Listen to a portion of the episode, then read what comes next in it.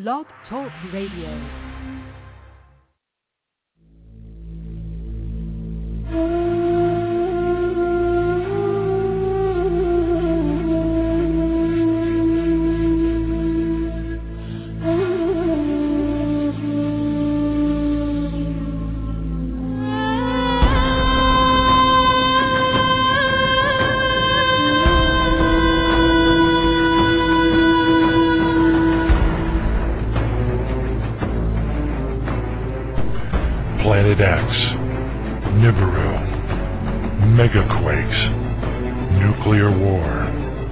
Martial law, New World Order, FEMA camps, guillotines, aliens, U F Os, fallen angels, Anunnaki. Their earth will never be the same again. And at that time Michael shall stand up, the great prince who stands watch over the sons of your people. And there shall be a time of trouble, such as never was since there was a nation, even to that time. And at that time your people shall be delivered, everyone who is found written in the book. And many of those who sleep in the dust of the earth shall awake, some to everlasting life, and some to shame and everlasting contempt.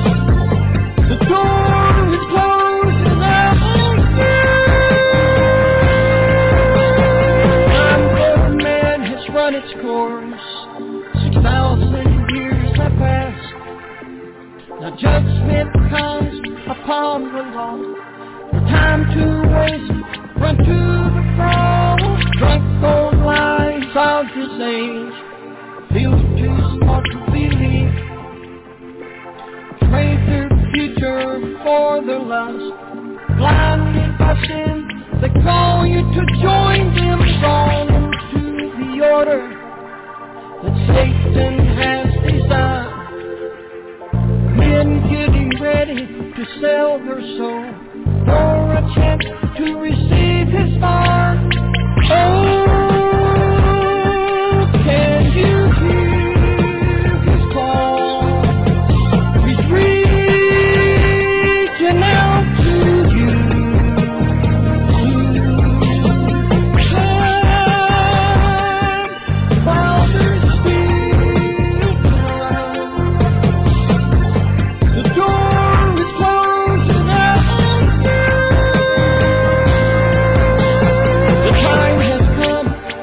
and you must choose. Will it be eternal life, or will you choose to lose your soul as you disappear into the midnight?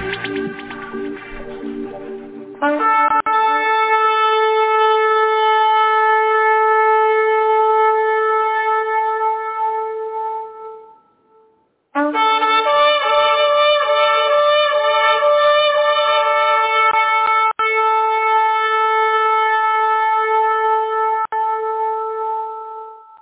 Dear Heavenly Father, we praise you, Lord. We praise you, Jesus. We praise you, Jesus. You are our hero. You are our friend.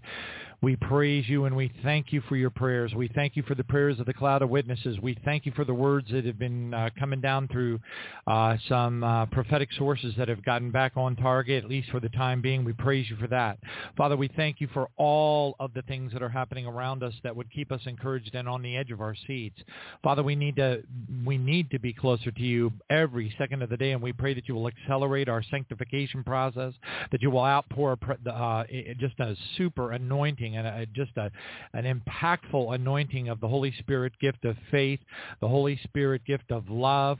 Uh, just uh, immerse us, Father, with your with the anointing of the presence of the Holy Spirit, so that we are able to grow and drawing closer to you, completely and utterly surrendered and completely and utterly uh, immersed in trust for everything that you may have in store for our future, that we would just let it all go and let you be God.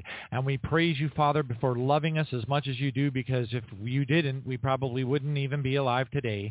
And and we thank you for the divine protection. We can't see it, but we know it must be there, because we would have been destroyed by the evil one a long time ago. And we just thank you, Father, for the, for the extra time. Although to, to many of us it feels like death by ten thousand cuts may be worse, uh, you know, because it seems to be, you know, a lot of people are saying, oh my goodness, things are going so fast. And then other, other people's, uh, you know, many other believers are saying, no, no, things aren't, in, in my world, they're not, they don't appear to be going fast. And so we're not all seeing things from the same viewpoint, but that's okay. We never do. We praise you, Father God, for the unity. We ask you in the name of Jesus that many, many, many more of our brothers and sisters, those, those that are consumed by the uh, a deep down uh, hurting inside their heart for good news, and they don't, you know, they don't want to think about the Olivet Discourse. They don't want to think about being in the midst of Revelation chapter six. They don't want to think about going through hard times. So they gravitate over to the pillow prophets. They gravitate over to the good news that they're hearing from those, uh, you know, that would, would satisfy their itching ears. And Father, we just pray in the name of Jesus that you will help each one of us understand the incredible, the intense, the un, uh, quantifiable blessing that you have given each one of us. We may not perceive it now as a blessing. We may be going through some really challenging times in our lives, but when we look back on it in the future, we know beyond any shadow of a doubt, because it is a pattern that has been a part you uh, has been a part of our lives through you over and over and over again. We have all many of us have suffered uh, many a cataclysm that never actually came true, because we worried ourselves sick about things we shouldn't have worried about, and we just, Father, we just turn it all over to you. We lay it at the foot of the cross, Lord Jesus. We know the days are going to be bumpy. We've been planning uh, in our own emotional state and, and, and just sharing with each other through fellowship uh, and encouraging one another to prepare emotionally and prepare spiritually uh, uh, more than anything for the days that we have ahead. And the best possible way we can do that is to draw in closer to you and to, and to glorify and be joyful in all of the incredible promises of protection, incredible promises that are that are given to only those of us who fear and trust you. And we thank you for that, and we ask you to draw us in closer, increase that anointing of trust, Father, in our hearts, so that we are able to know beyond any shadow of a doubt, just know it, not just believe it, but to know in our walk that we that you will make our, our path straight, that the place that we will be taken to will be a place that it, it just absolutely, uh, it may not seem like the most wonderful thing at the time, but it, it, could, it could be a fantastic inheritance increase in eternity. Let us understand that you are focused on our eternity and not the here and now, and we praise you for whatever you have in store for us. Father, we just pray in the name of Jesus that the days that we are in right now may uh, potentially accelerate. We ask you for for uh, to, to, to just keep pleas in the name of Jesus to move things forward, uh, but but not to leave any, you know, uh, of course, you would never leave any unnecessarily behind, and we pray that you will use us in Jesus' name to be able to touch other people either through our prayers or uh, through direct, um, uh, you know, uh, touching them, filling up their gas tanks, paying for their groceries, whatever it is that we can do to bless Jesus and to glorify you, Father. Let us let, lead to us. Place in front of us those people, Father God, that that that, that need our help, uh, whether it be the words that we say, uh, giving credit to Jesus for the for the uh, money that we give them for their groceries or filling their gas tank, whatever we can do, Father, help us, lead us, and place before us those who need that help, that touch, those who need the encouragement of knowing that this is all about Jesus coming, and let us, through the power of the Holy Spirit, change their lives and hopefully their eternities forevermore. In the mighty name of Jesus we pray and we thank you. And now, to him who is able to do exceedingly abundantly above all that we ask or think for, uh, think of, according to the power that works in us. We praise your holy name, Lord Jesus. We pray that you will magnify that power in our walk and draw us in closer every single day, no matter what trial or tribulation we go through, both now and forever and ever, we pray. Amen, and thank you, Jesus. Hallelujah. Praise you, Father.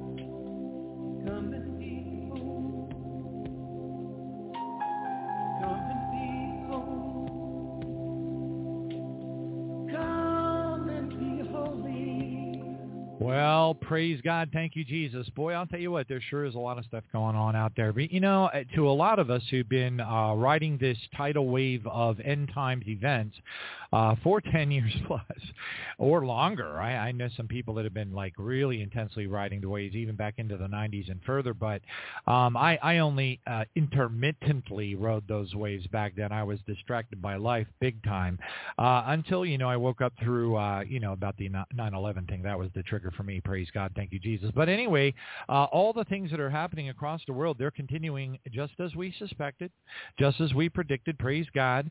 Um, uh, you know, the rapture bubbles that we've, you know, it not, I don't think admonishes the right word, but given people fair warning uh, in regard to over the years have been exactly that, rapture bubbles. They happen when things get intense, when big changes take place on a global level, and then people start to, you know, kind of go like there's going to be a rapture next week or it's going to be next week or or the, you know, you start hearing things like, uh, yea, saith the Lord of hosts, the ark door has closed. I mean, we've heard uh, thousands of these, I'm sure, by now, uh, since uh, uh, ju- around about uh, July, August of twenty eleven, when we first did our, pro- uh, you know, the very first program, praise God. But anyway, you learn stuff, you know, over time. You, you, you know when the false alarms are being blown. You know when the believers start to believe that they're hearing from the Lord because of, you know, the, the, the circumstances that are encircling them and the things that they're becoming awake and aware to, praise God. Um, but but also in the midst of that, you know, you're able to extract um, uh, patterns. And when you see those patterns repeating themselves over and over again, you're able to step back from them and, and say, wait a minute. You know, the rapture can't be next week because we haven't had Second Thessalonians two come to pass. There's no rapture until Second Thessalonians two comes to pass. The revealing of the Antichrist. You might say, but I know who the Antichrist is, and everybody thinks they know. It's Donald Duck, Mickey Mouse, whoever, Walt Disney. But the thing is, um, you know, I, I not, definitely not something for us to separate and, and get, get frick, you know, uh, frisky with one another over. It's just not all that important. At the end of the day, the Scripture certainly does seem to apply, imply in, in Second Thessalonians chapter two, Uh, that, um, uh, you know, that we're pretty much going to know. Um, now, there may be some believers out there that are, you know, pretty good believers uh, in, in, in all that, uh, but they may be, they may have so much history, you know, one hundred, you know, maybe uh, forty, fifty, sixty years of history in churchianity, that when the Antichrist does manifest fully, you know, when Satan incarnates in, in, inside of the body, uh, you know, when the abomination of desolation is found essentially standing inside the holy place, which is the body, that would be, uh, you know, let the reader beware. Then you would know, uh, you know, we we all ought to know at that point. We're like, okay, this is it, you know, because, you know, and then, Uh, but that has to come to pass. It also has to have the strong delusion. Uh, I, God, send a strong delusion so that they will believe the lie, which is Second Thessalonians, uh, uh, you know, two verse eleven. So you've got the, you know, so so if you cut to the chase, you basically have to have the manifestation of the Antichrist, so that the vast majority of believers say, "Aha." I mean, I still have the article, uh, you know, I, but anyway, um, you got to have that, and you got to have uh, the, um, the, uh, the the aliens. I mean, really, at the end of the day, and I'm not going to split hairs about all that stuff. I mean, there's quadrillions of life forms in the universe. There's, a, you know, a part of the, you know, the, the the vast majority of the universe beyond the Orion Belt, where God said, "Can you loose the belts of Orion? Uh, can you guide the sons of Arcturus?" You know, that was a direct reference. God was daring us. He knew that we could not. And that reference was to a point in the, there's some sort of a portal in the Orion Nebula uh, that is protected by God's uh, armies, and uh, probably a lot more than that. Uh, I'm sure some physics that our Heavenly Father has integrated there to prevent uh, any movement from this cardoned off area that we're trapped in, which is really just a kind of a hologram when you understand your quantum mechanics, quantum physics, you know, the particle physics, the bosons, the Higgs, the quarks, and all that kind of stuff. And when you understand that, then, then Einstein comment where he said, you know, we, we're all living in a hologram, albeit a very convincing one, was exactly accurate.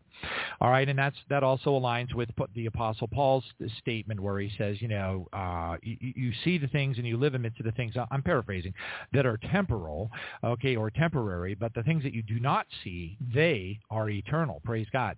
So, um, yeah, so it's all, it's all very supported, um, you know, and that's pretty much where we are. But, but, but when you look, you know, I don't like to split hairs. At the end of the day, I, you know, what I like to do now, I, I you know, I, I, admittedly, I've tossed a few books uh, aside written by Christians that didn't capture the magnitude of God's creation, the trillions of life forms, the eternal realm that's on the other side of the Orion Belt, uh, you know, the, the multiverses that exist, uh, the, the the untold number of dimensions that exist. Uh, it, it, it's so fantastic. At first, you feel a little bit intimidated when your eyes and ears and you know, when your heart opens up to these things, because you're like, oh my gosh, you know, uh, you know, I, because we embrace scriptures like, you know, um, uh, you know, uh, who art man that thou art mindful of him? Well, really, in the grand scheme of the quadrillions of life forms that are out there, uh, we are exceedingly special. Praise God, and we are being raised up, but it's a strict set of rules. It's tough. Uh, many are called, and few are chosen. You know, many uh, believers are, you know, borderline, and um, and it's all over the Bible. And but we here's the cool part: we still have plenty of time. Don't let the devil talk you down. Don't let, because the first thing's going to happen as soon as you show any type of weakness whatsoever is first this, the millisecond that you start to have doubts about your ability to be part of the barley harvest, that the demons are going to swarm on you like a bunch of honeybees to a gigantic, uh, you know, uh, bunch of honey or whatever, you know, to, uh, you, you, you, you will be overwhelmed. And then what will happen is, because you opened up that negative thought, okay, renewing of your mind, you, you opened it, you didn't hold every thought into captivity to the obedience of Christ, Second Corinthians ten, five, six, you know, you, you, when you let that open, you're letting your, your guard down. And when you let your guard down in your heart, in your mind, uh, you know, as a man believeth in his heart, or thinketh in his heart, so is he. When you allow that to happen, they swarm on you. And then what you're going to feel like in your heart is that you're never going to qualify. You're never going to make it. What's the point? Maybe I'll just get a pub tent. Maybe I'll end up in a little apartment somewhere. I, you know, I don't know if I'm going to even get a, you know, one of those Thomas Kinkade country mansions, you know, and you start feeling down on yourself. You think to yourself, well, I'm not good enough. Well, you know what? When you read the parable of the talents and rewards, which is very uh, revealing in regard to that, in the parable of the talents and the rewards, the the person that went, you know, what I guess was given, I don't recall exactly, and I, I suppose I could, yeah, I'll go ahead and open it up. But anyway, uh, to the best of my recollection, I believe there was one person, you know, the person in the middle was given, um, oh, good, it opened right up here. Let me see if I can find it. I'll read it to you because it's kind of cool. All right. Here, hold on a second. Matthew twenty-five. Let's see if it comes right up. And it does. Cool. So the parable of the talents and rewards is a little bit of an encouraging read for those of us who have made the mistake, raising my hand, raising my hand. Hey, listen, God makes me make mistakes. I don't know if he makes me make mistakes or if he leadeth me into the valley of the shadow of death. You know what I'm saying?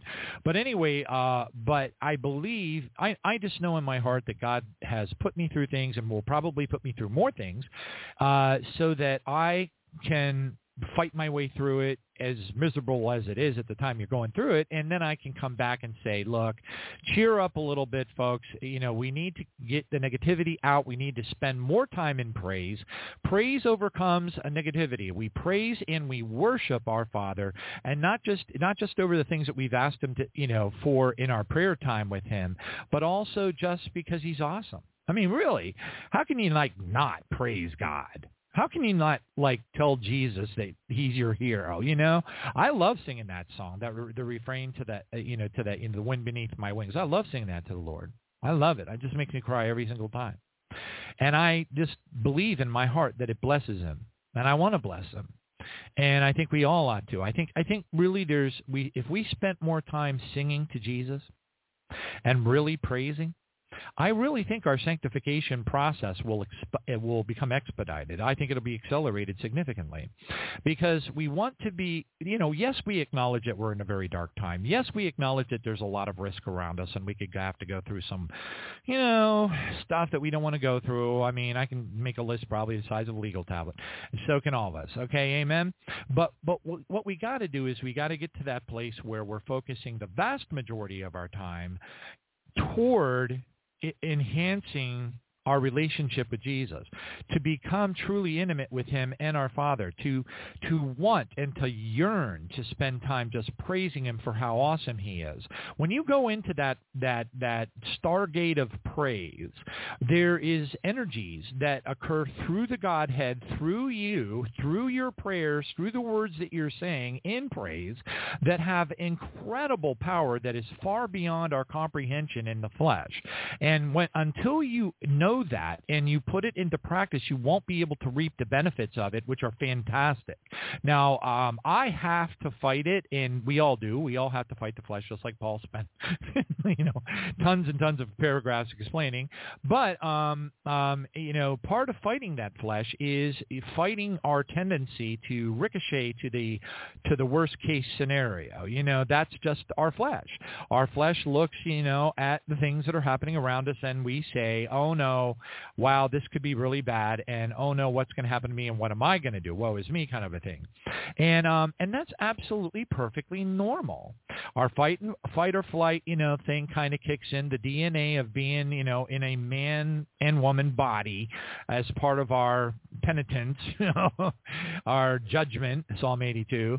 Have I not said ye are gods, John ten thirty-four. You know, we are going through this for a reason, and and and ultimately, uh, providing that we, you know, when you're attacked by demons because you have chosen to be holy, you've chosen not to do bad things, you've chosen to be as uh, you know compliant with the with the Scripture as possible. You read the Bible, you know what you're supposed to do, what you're not supposed to do, and you work very hard at it, and you try to steer yourself hard to port away from those behaviors. And if you have habits, you fight them off, uh, and it may take you years, you know, but you don't stop fighting to, you know, you, you're always confessing of your sins every single day, multiple times a day. Praise God. Thank you, Jesus, because there's life and death and power of the tongue. And, and when you speak forth, that Jesus power moves through you. And it is, um, you know, to tell your Father you love him. Even if you don't feel like you love him as much as you ought to love him, you confess it because there's power in that. You say, Father, I love you, Father. That's what Charles and Francis Hunter did. And in, in the beginning of their books, they they realized Charles and Francis Hunter, uh, you know, probably one of the most well-known divine healing uh, husband and wife teams in ever ever in the world. Um, I've met them in person, so has my family and stuff. Anyway, uh, they uh, you know, they're both in heaven, but uh, they they explain in the beginning of their book that that they both realized that they did not really love God the way that, you know, with all their heart, their mind, and their soul. You know what I mean? And Jesus wasn't really their first love. I mean, they loved him, but, you know, that's a heavy-duty statement right there. First love, you know. Uh, he who loves son or daughter more than me is not worthy th- worthy of me. I mean, that's some really heavy-hitting words. So anyway, so um, they started to just tell Jesus and our Heavenly Father every single day, I love you, I love you, I love you, I love you, I love you, I love you, I love you. I love you for this reason, I love you for that reason, I love you because of this, and I love you because of that, and I love you. And, and they just, it, and they said it took some time. But over time, because of their confession and the power of the life and death and power of the tongue and the power that was coming through Christ in them and through the Holy Spirit, as they did that over and over again, over time, they absolutely did fall utterly and head over heels in love with our Father, head over heels in love with Jesus, and that just magnified over time. Now, I took a, a slightly different approach in my walk, and I spent a lot of two years on my knees every single day admitting to the Father, I don't think I love you enough. I don't think I love you enough. G- you know, Jesus, I don't think I love you enough. You know, I heard the testimony of Odin Hetrick taken to heaven eighty-one times and how Jesus said that one little tear that fell out of your eyes captures how much you actually love me. And Odin was blown away by that. He was like, wow, Lord, I thought I loved you way more than that. So I want to come to that place where I'm obsessed with the Lord. I'm obsessed with Jesus, and I cannot think about, you know, I just want everything to be Jesus-centric, Jesus-focused, Jesus prayers, Jesus praise, Jesus trust, Father trust, all that kind of stuff, because we're coming up upon a time, and we're already kind of there, really, where um, we need to be there now. You know, we don't, we don't really have that much time to burn, uh, dorking around. I know that there are people that are waking up right now. I know it, I, and I feel sad, because I know what happens. It happened to me ten, eleven, twelve, maybe even fifteen years ago, really, when I think about it. But what happens is you, when you first awaken, you, this hunger comes over you to uh, the, the term they use is to discover the truth. The problem is you saying that you're a truther is actually riddled with holes of logic, okay? And the problem is, yeah, it's your truth, but it's not necessarily everybody's truth. What you will discover is you, if you put ten truthers in a room, they're all going to disagree with each other. So, but that's kind of normal. There, you know, everybody's in, but the problem is when you become overwhelmed with that desire to try to figure out what the heck is going on around here. I can't believe it. And then it, it opens up the Pandora's box of a sort, and then you find yourself in like fifty different rabbit holes chasing, trying to figure things out. And unfortunately, the side effect of that is it takes up the vast majority of your time. When at this time, in the end times, biblical end times timeline, we don't have that luxury anymore. You're either going to be on, either you, you yourself right now, you and your children, hopefully, and your loved ones, hopefully you're bringing them along with you, uh, if you can, but um, You need to be fallen in love. Look, it, the first, it's the most important commandment of all. And believe me, the, the everything else falls into place when you fall in love with our Father. Everything falls into place when you fall in love with Jesus. All the other things, physician, heal thyself, your behaviors, your desire to walk in his will, your ability to trust him. Like Job said in Job thirteen fifteen, though he slay me, yet I will trust him. Wow, that, that ain't some powerful words. Though they saw me in half, yet I will trust him. Though they kill my children, yet I will trust him. See, they're not killing you, children. They're sending you children to heaven. You got to see things through eternal eyes. If we don't divorce ourselves from the flesh right now and become utterly, totally in love with our Heavenly Father, in love with our eternity, and we can't, the devil beat us up because we get some notion in our head that we're not going to be able to make it. And I'm going to share that with you in the parable of talents and rewards right now. All right, so notice that in the parable of the wise and foolish virgins, Jesus didn't even stop. You know, he, it just rolls. I mean, now, granted, maybe he did. I don't know, you know, because you, you can't really derive all the details of things. But it kind of seems almost as if he spoke the parable of the wise and foolish virgins, and then without even stopping for a moment, it just kind of feels like he went right away into the parable of the talents and rewards, which, by the way, means would indicate or through implication, that um, he said him said them back to back because he wanted the wise virgins out there to realize that Jesus doesn't want us sitting on our hands. But you got to understand the power of your prayer. Okay, so I, I, I try to read this as much as I possibly can on the prayer vigil. Uh, you know, sometimes, uh, you know, it, it, I have to follow the leading of the Lord and the Holy Spirit during the prayer vigil and everything. But in the beginning of it, I always like to read this little excerpt from the book Mighty Prevailing Prayer by Wesley L. Duell. All right, now, uh, and this is an excerpt from that book. Intensified prevailing prayer is God's or now understand these words. These these adverbs and adjectives are very, very, very important. If you miss these adjectives and adverbs, you're missing the whole point. Praise God. All right. Now, and thank you, Sister Vera, for that. Uh, praise God. Now, I, I'm going to have to turn off that because I got the sound coming through the computer, so I just turned off the little one ringy-dingy, two ringy-dingy. But thank you thank you for that feed, feedback, Sister Vera. God bless you. All right. Now, let, let's see here. There we go.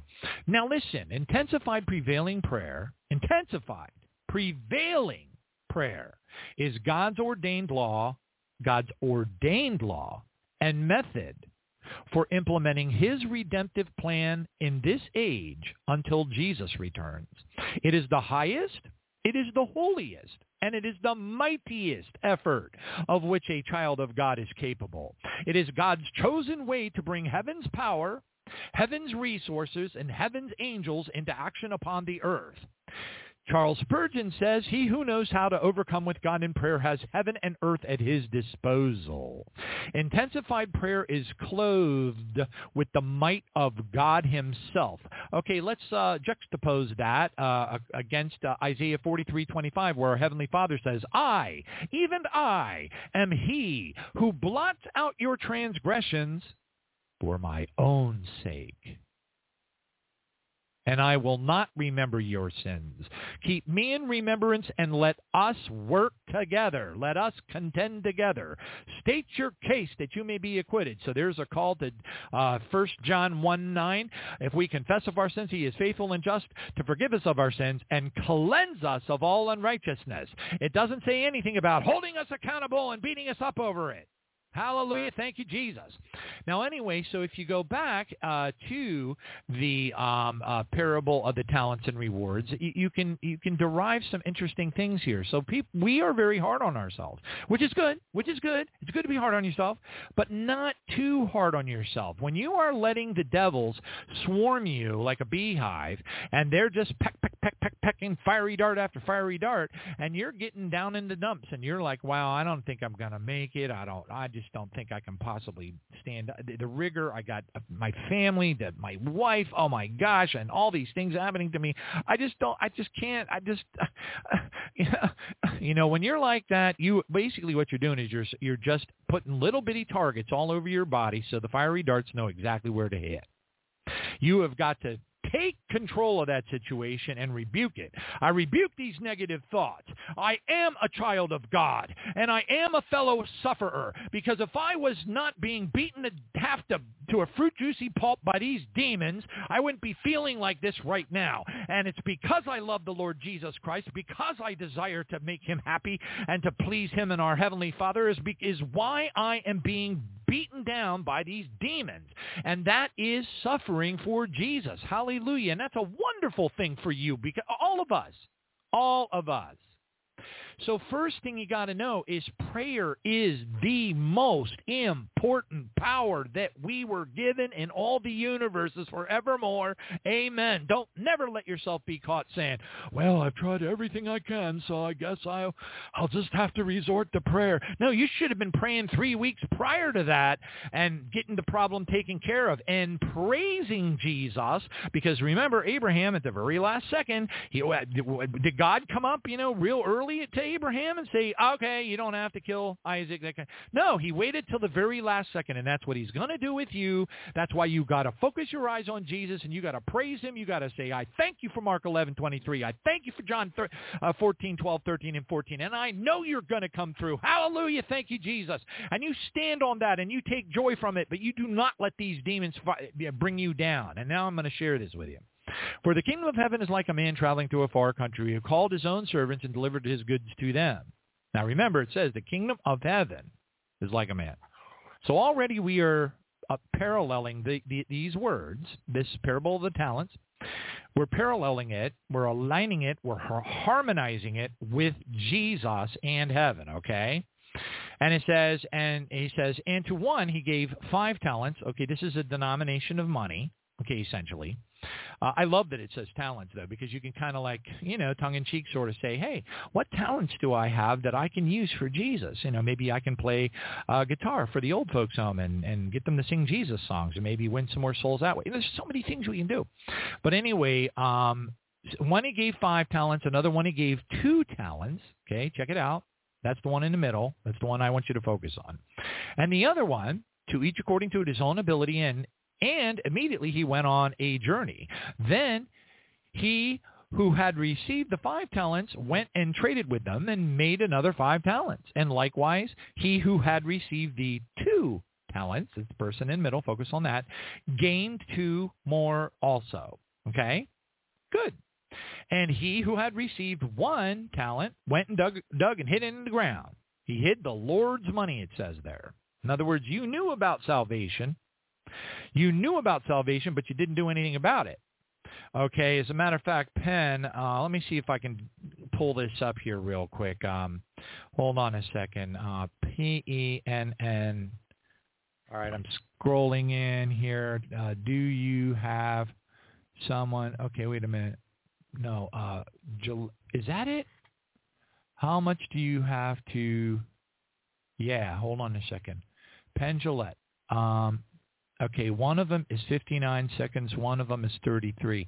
Let me play the fifty-nine second one. I hope this is the right one. Okay, here we go. This is this is a confirmed, outspoken atheist known as Penn Jillette, and this is uh, you know they're the they're the great magic debunkers and things that work in work in Vegas and all that. But this is what Penn Jillette said in regard to somebody who used to follow him to all, a lot of his uh, you know. Uh, performances, and was uh, kind of Bible thumping and trying to get him to give his heart to Jesus. Well, anyway, this is what he says about it. Listen to this. And he looked me right in the eyes, and he was truly complimentary. It wasn't in any way, it didn't seem like empty flattery. He was really kind and nice and sane, and looked me in the eyes and talked to me, and then gave me this Bible. And I've always said, you know, that I, I don't respect people who don't proselytize. I don't respect that at all. If you believe that there's a heaven and hell, and people could be going to hell or not getting eternal life or whatever, and you think that, uh, well, it's not really worth telling them this because it would make it socially awkward. And atheists who think that people shouldn't proselytize, just leave me alone, keep your religion to yourself. Uh, How much do you have to hate somebody to not proselytize? How much do you have that? to hate somebody to believe that everlasting life is possible and not tell them that? Wow. Wow. I mean, it, I don't think you can make the letters big enough to capture the magnitude of that wow. And that's coming from a confirmed atheist. How much do you have to hate somebody to not tell them? If you don't find that convicting, well, I don't know. But anyway, focus on the middle talents, the one that the the the fellow that was, or whoever that was given two of the talents. Okay, what's fascinating? So anyway, um, I'll just go on and read the scripture. So he who had received five talents came and bought five other talents, saying, "Lord, you delivered me, me you know, five talents. Look, I've gained five more talents besides them." So that's, those are souls that you saved because you were given this really cool news that we could, like, you know, have eternal life and so much more even. Uh, verse twenty-one, and his Lord said to him, "Well done, good and faithful servant. You were faithful over a few things, and I will make you ruler over many things." Now, pay close attention here. Enter into joy, enter into the joy of the Lord. Okay, verse twenty-two. He he also who had received two talents, just two, came and said, "Lord, you delivered me two talents. Look, I've gained two more talents besides them." And his Lord said to him, "Well done, good and faithful servant. You have been faithful over a few things, and I will make you ruler over many things. Enter into the joy of your Lord." Now, Five talents? Two talents? Did Jesus say anything different to the person with two? Did Jesus say anything different to the person with five? Did Jesus make a big fuss over the person with five versus the person with two? And the answer is absolutely not. When you go and you compare this, okay, uh, to the, um, to, uh, and I'll go right to it, uh, First Corinthians um, thirteen. Let me see if I got this right. No, First Corinthians three, and I, I think it's right right about fourteen. Let's see if that comes up. All right, yep, yep, yep, yep, yep. Here it is. Let me scroll up a little bit. All right, hallelujah. So again, that that so when you're when you are spiritually discerning the scripture, which it, it's a journey, it's a journey. You really have to read. You know, I specialize in the New Testament, the New Covenant, the New Eternal Contract. Why wouldn't you want to specialize in that? It doesn't mean that you don't want to be super excited about the things in the Old Testament, because you should. But my specialization, I I lean very heavily on the New Contract, the New Eternal Contract. All right, because it supersedes the Old. All right, now anyway, so here you have a parallelism. Okay, this is where the it aligns directly to what I just shared with you regarding the five talents versus the two talents. You know, why wouldn't Jesus make so much a greater fuss over the person with five versus the person with two? Huh? Well, let's take a look here in in First Corinthians chapter three, where Jesus is talking about our heavenly rewards. Okay? So uh, start with verse eleven. He says, "For no other foundation can anyone lay that than that which is laid, which is Jesus Christ. Now, if anyone builds on this foundation, the foundation of Jesus Christ, with gold and silver and precious stones." Uh-oh, wait, here's a big shift. Gold, silver, precious stones, but now it shifts. It goes wood, hay, and straw. Hmm. Big difference between gold, silver, precious stones, wood, hay, and straw. "Each one's work," these are behaviors and things that you do, kindness, love, time in prayer, uh, praying for the lost, um, you know, out, and everything has got to come from love. So you've got to really push into the Lord. You've got to fall totally in love with the Lord, fall totally in love with Jesus, and then Uh, over time, your heart will change, and things you, you just won't be able to stand seeing somebody suffer. You won't be able to stand it. It'll kill you. You your your compassion will overwhelm you, because it will be Jesus inside of you. Because anything that you do because you think you're going to get a reward, you will not get any credit for it at all. Period. And by the way, that's covered in multiple places in the Bible, but especially in First Corinthians chapter, the, the around about the end, or in the mid mid to end point of chapter thirteen, okay? But anyway, um, now, so each one's work will become clear, for the day will declare it, because it will be revealed by fire, and the fire will test each one's work, of what sort it is. Now, if you look up the word sort uh, in the Greek, you can you will quickly discover, especially if, if you have an enhanced Strong's dictionary, et cetera, you will quickly discover that the word sort is synonymous with the word quality. So it isn't about, you know, we imagine everything to us is bigger is better. If I have, you know, all these wonderful things here on the earth or whatever, you know, that's what we think. We think that somebody standing up at a pulpit is going to have, oh my gosh, the, their mansion is going to be so huge. You know, a lot of that, a lot of them, it's it's not doesn't work like that. God rewards us for the little things that we do in private, the time that we spend in prayer, praying for. I, I don't know why, but it just came out, I, you know, I pray all the time for people, even people that have passed away. Why wouldn't I? There's no place in the Bible that says I can't. And there's plenty of indications, and I've heard testimonies of people that were literally taken out of hell because people were praying for them. Man, taken out of heaven for that matter. So many people praying for them to come back that the Lord told the person that was already in heaven because they died, he said, well, you know, every you got, you got like fifty people down there praying their eyes out that you're going to come back, and, you know, I got I got to send you back. And I can imagine being the guy and going, oh, man, how come they have to like me so much? But anyway, praise God. But the key word here is sort.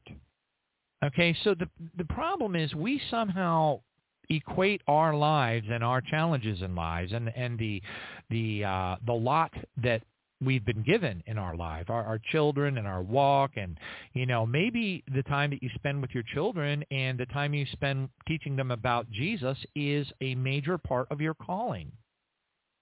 Maybe the times that you go to uh, a Christian camp with them, uh, and you touch and t- you know you touch and give, and you love upon the people, and you set extremely great, wonderful Jesus examples of the right way to be, and you know you, you cannot even imagine the amount of fruit that that can bear.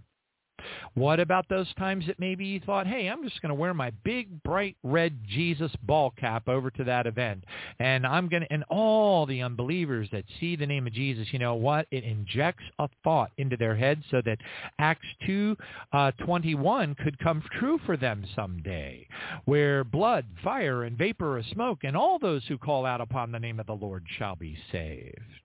If they know his name, oh, they remembered that big, bright, red, obnoxious ball cap over at the picnic with the white letters that said Jesus on it, because you chose to wear it. The thing is, we are very hard on ourselves. And like I said, there's nothing wrong with examining yourselves with a critical eye and trying to be as in alignment with God's will as possible.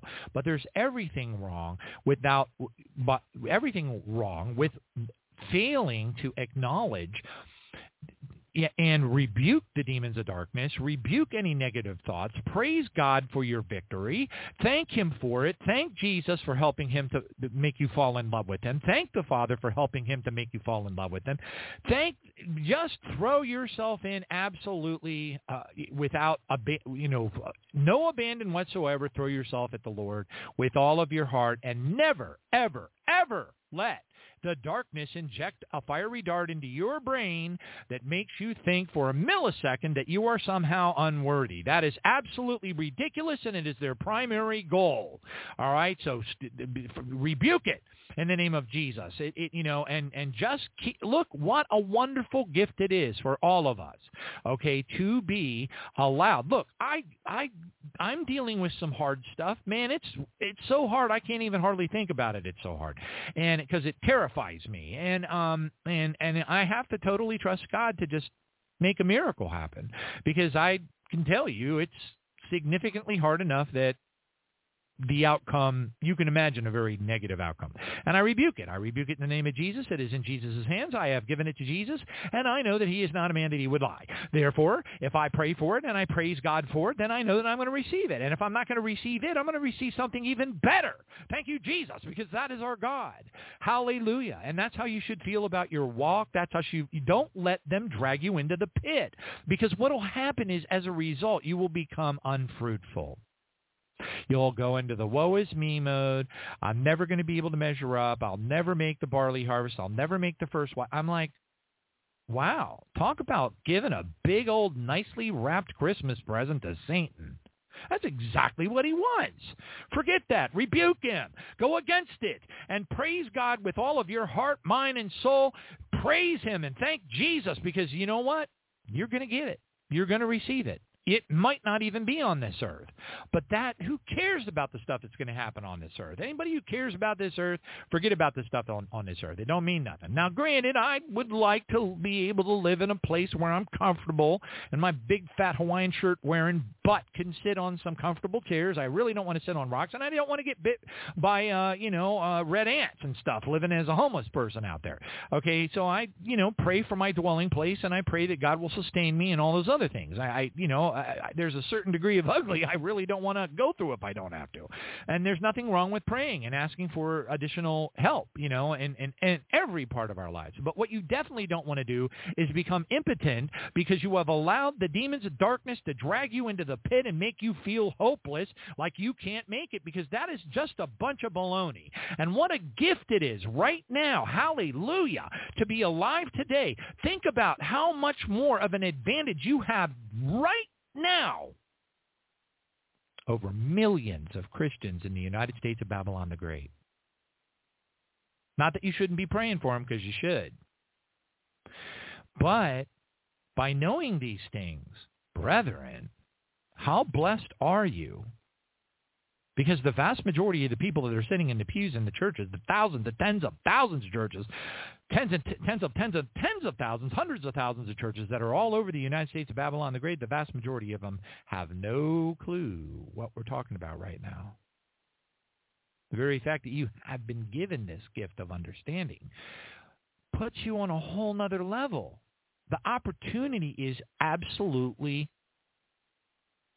astonishing.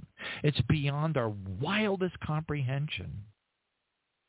That's why you have scriptures out there that say things like, you know, um, that we can't possibly imagine what God has stored up for those of us who love him, which means that it's even greater than the testimonies of those who have come back from heaven. Imagine that. So we have so much to look forward to. Praise his holy name, no matter what you're going through, no matter how dark it is, no matter how miserable you feel, because I can tell you, I've been there, I've done that, and I have not arrived, okay?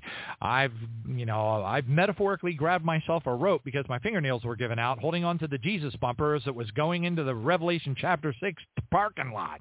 Okay, I don't know what point that we go from the beginning of sorrows into sorrows, but I do praise God for some of the prophecies that have come out as of late.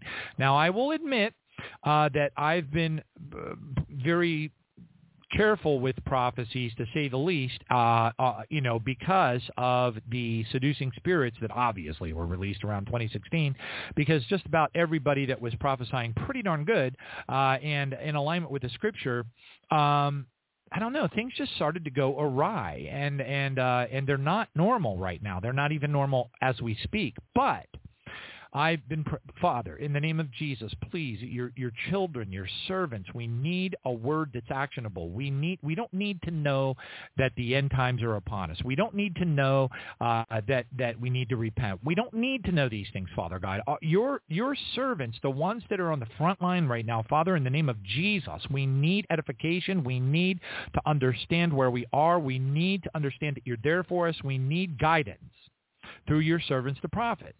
And I've been praying this for, I don't know, about six months periodically. And I saw a shift, and I mentioned this on the prayer vigil on Friday, and I'm going to mention it again. Okay, so the first one is, uh, well, both of these are from Sister Glenda Lomax at Wings of Prophecy. And I was so happy to see this uh, shift in the words, because this is what I was, precisely what I was asking our Heavenly Father for. All right, and the first one was uh, entitled, Above All. And it says, many of my children prepare now for what is to come. You were wise to prepare for the future, my children. But did you consider you will not be present in that time? You who strive to do all of my will, you who work tirelessly for me, and by the way, that includes fervent prayer, who have laid down fleshy desires to obey me, oh man, how, how many of us are like sitting alone most of the time? Yeah, I mean, it's just it's, it's you know, the sacrifice is fantastic. Um, those of you who have led many souls to me, and you can't quantify it, you don't know how many people's lives you're, you've touched over your whole life.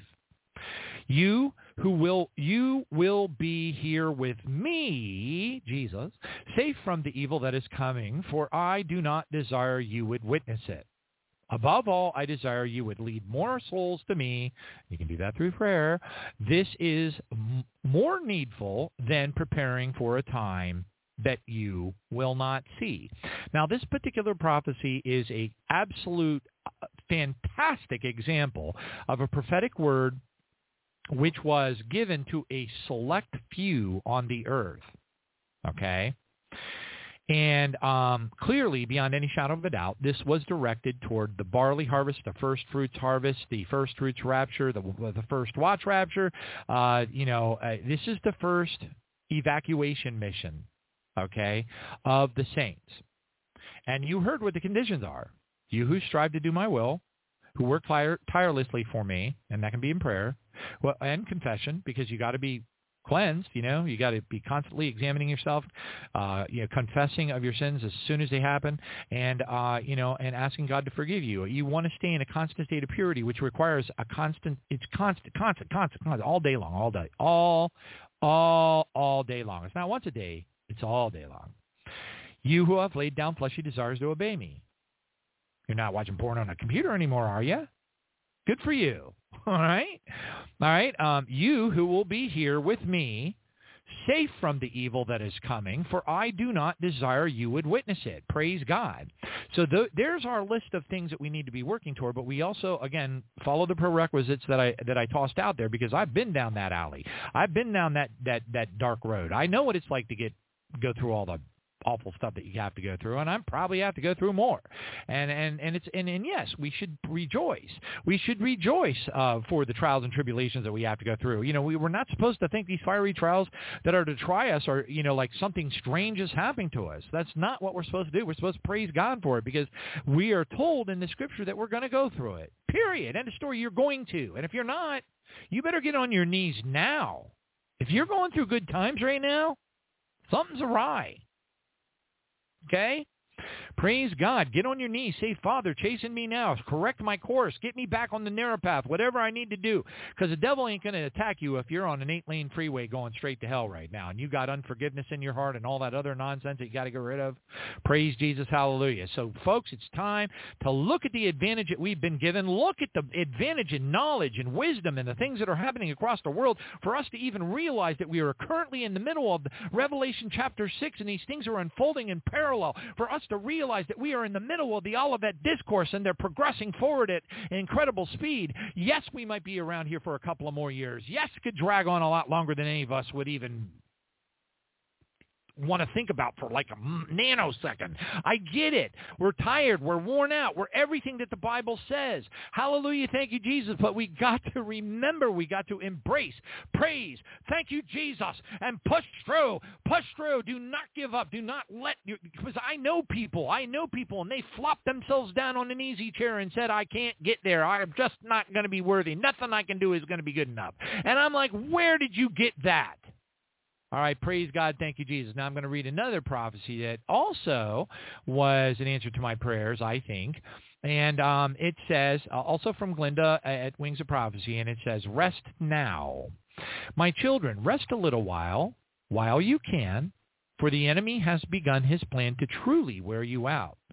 And when I read that, I was thinking to myself, okay, if I get any more worn out, I'm just going to throw myself in the middle of the cul-de-sac and just take a big fat nap, you know, because I'm like, but anyway, you know, but uh, I guess there's more coming. Then it says, already many of you feel weary. Uh, that would be a big ten four, okay, as though you cannot keep going. Yup. Uh, yet you must. You are all so very close to the finish line. Do not abandon the race. Your rewards are just ahead. Hold fast to your faith in me, that man may not take your crown. All of heaven is cheering you on, and you shall know great honor when you arrive here in your forever pup tent. I mean home. I'm sorry. I, I, that was a slip of the tongue. It was a Freudian thing. If, in your forever, uh, Thomas Kinkade. Look, I, I'm shooting. I'm hoping. I'm hoping for a Thomas Kinkade, nice, pretty little house wherever in the country mansion area. If I make that, I am going to be super duper duper happy. Hallelujah. Thank you, Jesus. And I think we all should. But you know what? We might all, if we push in right now and take advantage of this extra time that we have on the earth and help more people, spend more time in prayer, praying for the lost. If we do that now, what a great blessing it is to still be alive right now that we can, and do it out of love. Pray for love, love, love, love, love, love, love, love, love, love. All you need is love. Womp, bop, bop, bop. You need it. You need it. And then all of your works, all of your behaviors, all of the nice things that you do for the people in Walmart, when you're paying for their food, when you're putting gas in somebody's tanks, you say it's coming from Jesus, because it darn sure ain't coming from you. That's for sure. Hallelujah. All right. Thank you, Jesus. Oh, and uh, my uh, secretary, her name is, um, I can't tell you because she'll start talking to me again. She just gave me heads up that now it's time to bring on, speaking of which, by the way, speaking of which, um, we're talking about the wonderful, wonderful things that you can do that are all a part. We're all a part of one body. Not everybody is called to go over and, uh, into Africa and run for their lives from very hungry lions. Um, you know, uh, not everybody is called to go to Ijwi Island and, uh, you know, run for their lives away from Cape Buffalo. It, but some people are, and we can help, and praise Jesus for that. What an awesome, there you go. There's that great opportunity, though. Each one's work will be tested by fire of what sort it is. Here you go. Hallelujah. And on that note, let's go ahead and bring on Brother Sammy Mwangi. And we're so blessed to have him. He's just been really doing awesome stuff. Brother Sammy, are you there? I'm here, John. Bwana asifiwe. Bwana asifiwe. You know what, brother? I don't know, man. I don't know if you got room for me on one of them planes over there, but I, I'm I'm about getting sick of hanging out here in Babylon the Great. I might have to go over there and challenge some Cape Buffalo. Oh, what what, what do you go. think they'll do? What do you think they'll do if I bring like a red cape and go, "Come on, big boy"? No, maybe I better not. you'll have Just to keep you'll have to keep you me out. alive for a while. I know, right? Run. Yeah. I know. Go ahead. Anyway, sorry to interrupt. Go ahead. Wow, thank you. Thank you so much, John. It's always always great to have an opportunity to give some updates uh, to our listeners. And uh, I'm actually delighted that some people tell me, you know, we we we enjoy the updates that you give through John the Baptist. So I get those comments, and I'm always happy to come back and give some updates. Um, I want to say, first of all, I had a trip to Moldova uh, last month. Moldova just borders Ukraine, and it was a great, great opportunity. God allowed us to serve, especially the refugees coming from Ukraine, and just to understand how they move in those countries and why they take a little time in Moldova and then go to other countries, because Moldova is not part of NATO and all these things. So understanding the geopolitical situation in the eastern part of Europe. And um, we had an opportunity to serve them, to preach to them. Uh, four hundred people, uh, we served four hundred people with the food and other items, three hundred patients uh, during the medical camp that we had for a whole week, and one hundred fifty people gave their lives to Christ. That was the most enjoyable moment, you know, just seeing people coming from difficult situation and now surrendering their lives to Christ. Who knows what happens when they go back to Ukraine or other parts of the country as they look for a place to, to be. Um, it was very emotional to listen to those stories. You know, I they, remember this guy who told me about his family and how they were uh, separated. The wife went her way with the child, and he went through to Turkey and then through to Moldova, and they met in this small city called Kupchin, uh, where I was, and it was so joyful. But also just seeing the pictures, somebody sh- shows you, says, this was my house, it was bombed down, shows you a video of that, then, you know, it's very, very emotional.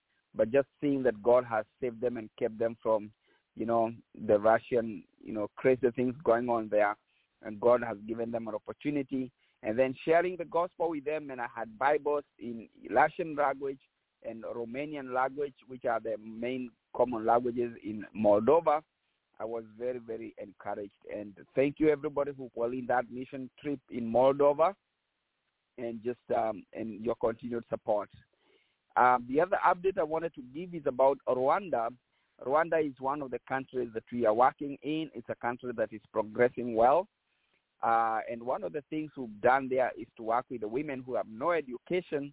They asked that we help them with a, a vocational uh, training center. And we just started with nine women uh, who are pygmies there. They call them the Twa, which is, again, the name for the pygmies there.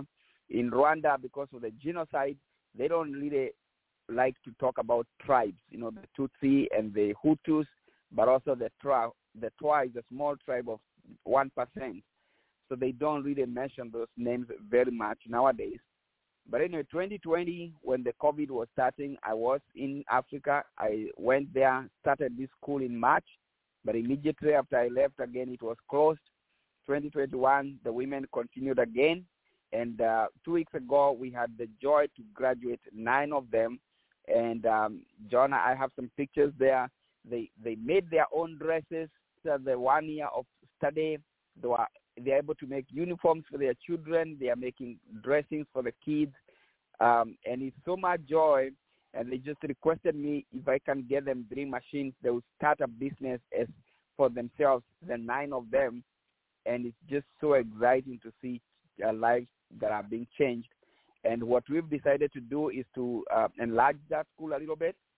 Uh, we had four sewing machines. We'll increase that to ten so that we can t- take twenty students at a time. So if we have twenty in the morning and twenty in the afternoon, then those will be forty students, because we've enlo- already enrolled twenty, uh, forty students, uh, but we'll divide them between morning and afternoon so that they can also do other things, uh, their family people.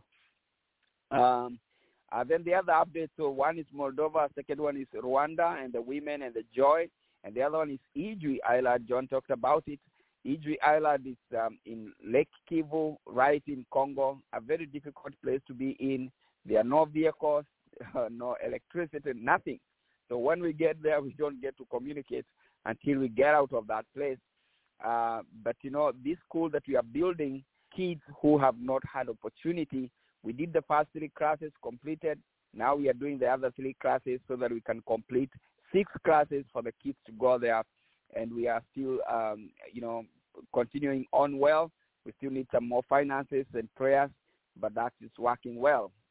The last uh, update I wanted to give is that um, when I was in Kenya, uh, there was a local organization that requested us to help do free uh, cancer screening, because a lot of Kenyan women are getting these cancers. I don't know whether it's lifestyle or whatever is going on now.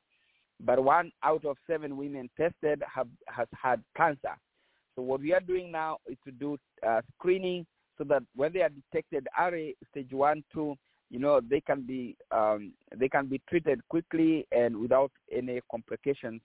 And yesterday, uh, several hundreds of women came. I haven't gotten the exact number because it was just done yesterday, but I'll give numbers later. But we had so many uh, people come there, even just testing for Uh, for sugar levels and blood pressure, you know, things that we take for granted. You know, you can even do it in your own home, but some people have never tested um, or screened for these kind of things, you know, the physical vitals. And yet when they discover that, you know, some of them are pre-diabetic and they can take care of their bodies with lifestyle and eating. And so we are able to do that to several hundreds of people. Um, so those are the updates that I wanted to give, but I want to give you some immediate prayer needs. Uh, one of them is uh, two things about Pakistan. First of all, I have a trip there next month in October. I have uh, going there with two other gentlemen from Texas whom I'm invited to go with me.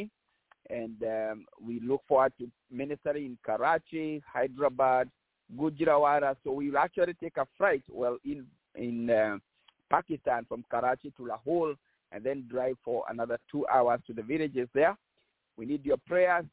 Uh, the three times I've been there, this will be my fourth one. So many people are actually coming to our meetings now. They know us now, and we see thousands of people coming to the meetings, and we love that. Uh, but also we are happy because they don't just attend now. We started Bible study groups. We have um, about ten of them now. We hope they will increase to fifteen. They have the discipleship book in their own Urdu language. So we really thank God so, so much. And um, just keep us in prayer about that trip coming next month. And also, while we are there, and even before we go, we are we have a lot of requests because of the devastating floods in Pakistan. You know, thirty-three million people affected, uh, over one thousand two hundred dead already, and so many things happening because of that catastrophic um, uh, flooding. And so as a ministry, we feel that, you know, that's an urgent help. They're asking for tents, for shelter, food, clothing, medical care, you know, safe drinking water. You know, the things that we just take it for granted, it's really needed there. And today, you know, any any help w- will do. Um, and so those are the, the, the prayer items is for Pakistan, then the Ijwi School, which we continue to build, and also the sewing center that I mentioned. And the last prayer item, the fourth one, is the farming needs. Uh, we are helping three hundred farmers in Burundi, uh, which is Burundi is now the so when we help these farmers, it makes a difference to their families and their neighbors. And and, and we want to ask you prayerfully just consider continuing to support Pipes International. And, of course, I haven't mentioned the many other programs that go on with the discipleship, the feeding, the education, small businesses, the women that are still going on with all those things going on. But I think I must say that it's through John Tribulation Now Radio that we've get, gotten so much help and touching so many lives, seeing people getting saved, seeing families having some food, and especially helping the children with education. It's so, so important for us because we know that changes their lives uh, for a long time. And also helping in disasters like the Pakistan flooding and the hunger that is going on right now in Africa. It's through you, John, and all the wonderful partners and listeners that have continued to help us uh, donating through Pipes International, P I P E S, Pipes International, that we are able to help in so many ways and spread the gospel and share love and shine for Jesus. So thank you so much. And um, I can't appreciate more, John, for how God is using you to be a blessing to us. Thank you. Thank you very much, too. And, Sammy, also, I, I know you pray for me sometimes, and uh, and I just pray. I pray for you guys, too. Uh, you know, the world, it's no surprise to you that the world is getting a little bit darker, it seems like, uh, every month, if not every week. And um, and uh, and things are getting a little tenuous out there. And, um, you know, I just thank God for the for the time that you take to pray for all of us as well. So thank you so much, yeah. Brother Sammy. The work that you guys have done over the years, the, you know, again, I mentioned uh, a long time ago, and it merits repeating, the brilliance, uh, you know, Holy Spirit brilliance that uh, came over you when you decided to create discipleship evangelism books to help people mm. to share the good news of Jesus, because that, as you know, reinforces their walk and makes it exceedingly mm-hmm. less likely that they're sl- that they would slip back into their pagan practices, which is what John G. Lake was uh, mm. so gr- bereaved over. Um, in his letters uh, from Africa, he had he was bereaved in tears because when he would come back to the, the same groups, the same tribes that he had, uh, you know, he, he and his team had saved through the blood of Jesus, the, he discovered that they had fallen back into a lot of their old traditional pagan practices, and he was just gushing in tears over it. And by virtue of you guys, you know, creating discipleship books in the local languages of the people, and and and just, you know, you're just launching forward Jesus and enabling mm-hmm. the people to do to do the work for Jesus uh, in their own areas, and that, that's just what a blessing, brother. God bless you. Thank you for all of the things and the creativity and the love that you have for these people, because, you know, it, I don't think any of us could. I mean, how long has it been? Hey, listeners out there, let's get a praise offering for Jesus. How long has it you been that you walked through a place like on your way to Ijwi Island where you can't even keep your shoes on because the mud sucks them off the bottom of your feet? Now, let's hear a praise offering for Jesus for that. Ah, yes, a big fat, nobody did. That's right. Yeah, take a look at some of those videos on Pipes, P I P E S, international dot org. Org. So it's just amazing. It's places where, you know, even other missionaries wouldn't want to go, you know, because there's, mm-hmm. like you said, there's nothing there, brother. God bless you, yeah. man. Thank you so much for all that you do. Thank you. Amen. Thank you so much. Amen. God bless you all for being so kind to help them and to spend as much time in prayer for them as possible. We all need as much prayer as we can get. Hallelujah. All right. And on that note, kids, are you ready? All right. We're about to get into the news here. We got to kind of put the old uh, turbochargers on here because we got uh, Brother Zen and uh, Doctor Joy coming on uh, at uh, in about forty-five minutes. All right, kids. If you have fifteen cows and five goats, what do you have? I see Spanky over there scratching. It looks like he's doing calculus equation on his little tablet over there. No, it's not numerical. fifteen cows and five goats. What do you have? Plenty of milk. All right. fifteen cows and all the milk. He has a lot of milk. All right. Good job. Milk does a body good. All right, next one up, especially when it doesn't have like all kinds of strange, you know, satanic in- injections and creepy weirdness put into it. All right, but of course, you know, if you give anybody out, you know, pure milk, well, then the feds will come down upon you like they are the Amish. And don't tell me we're not in the end of the end of the end of times. If they're going after the Amish, it just doesn't get any more sickening than that. Anyway, praise God. Thank you, Jesus. Kids, how do chickens dance? How does a chicken dance? I know you're probably thinking of some YouTube you looked at. They dance chick to chick. Here, chicky, chicky, chicky. Aha. All right. All right, kids, one more. What do you call a laughing p- piano? What do you call a laughing piano? Hmm? Think hard. Huh? A Yamaha. Ha, ha, ha, ha. ah, ah, there you go. Yamaha, Yamaha makes some really good stuff. Good stereos, good instruments, all kinds of... Well, anyway, praise God. And on that note, let's head into the news. Ladies and gentlemen, may I have your attention, please? It's not normal. It's just wrong. Uh, wrong. It's not normal. This is disturbing. Game over.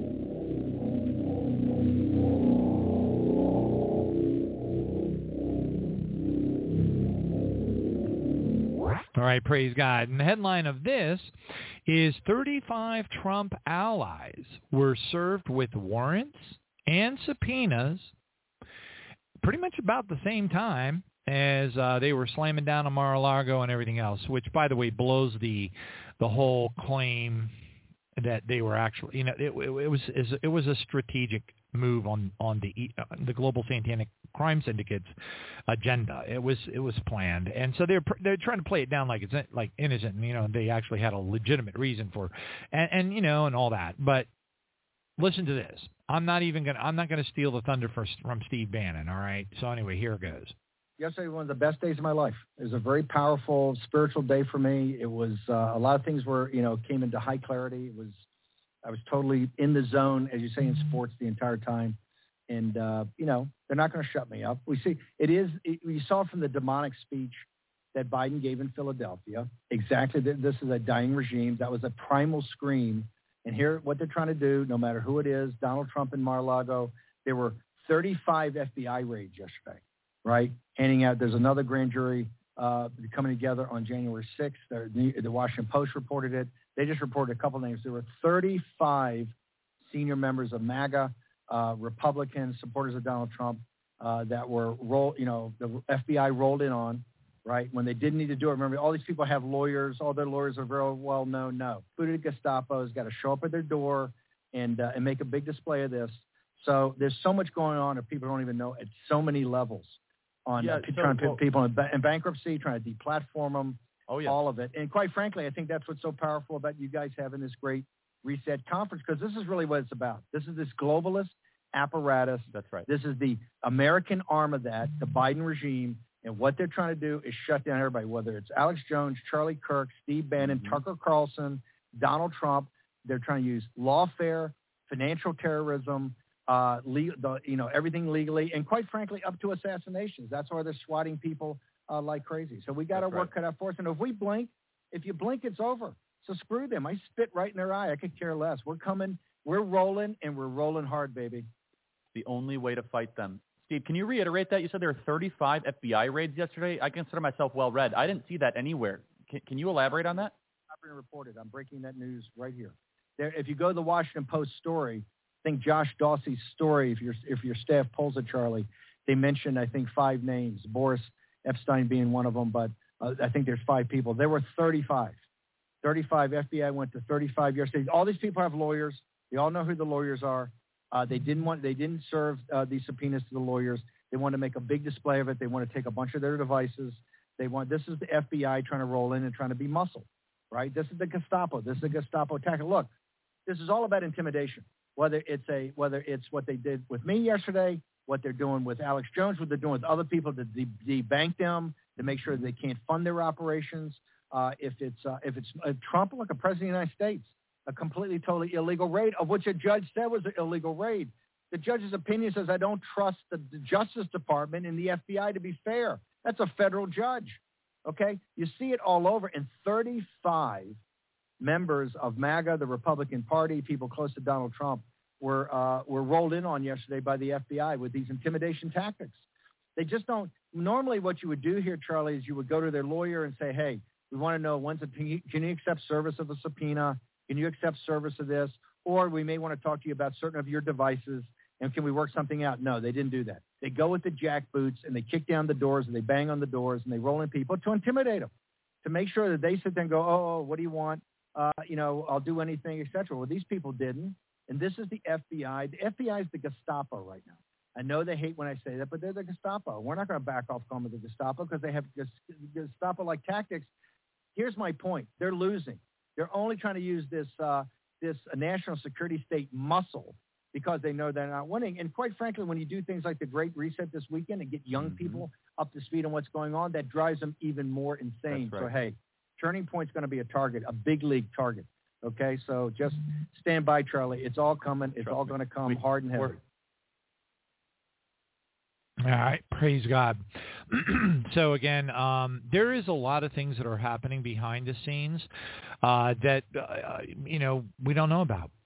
And a lot of things that are happening behind the scenes that we don't know about are bad.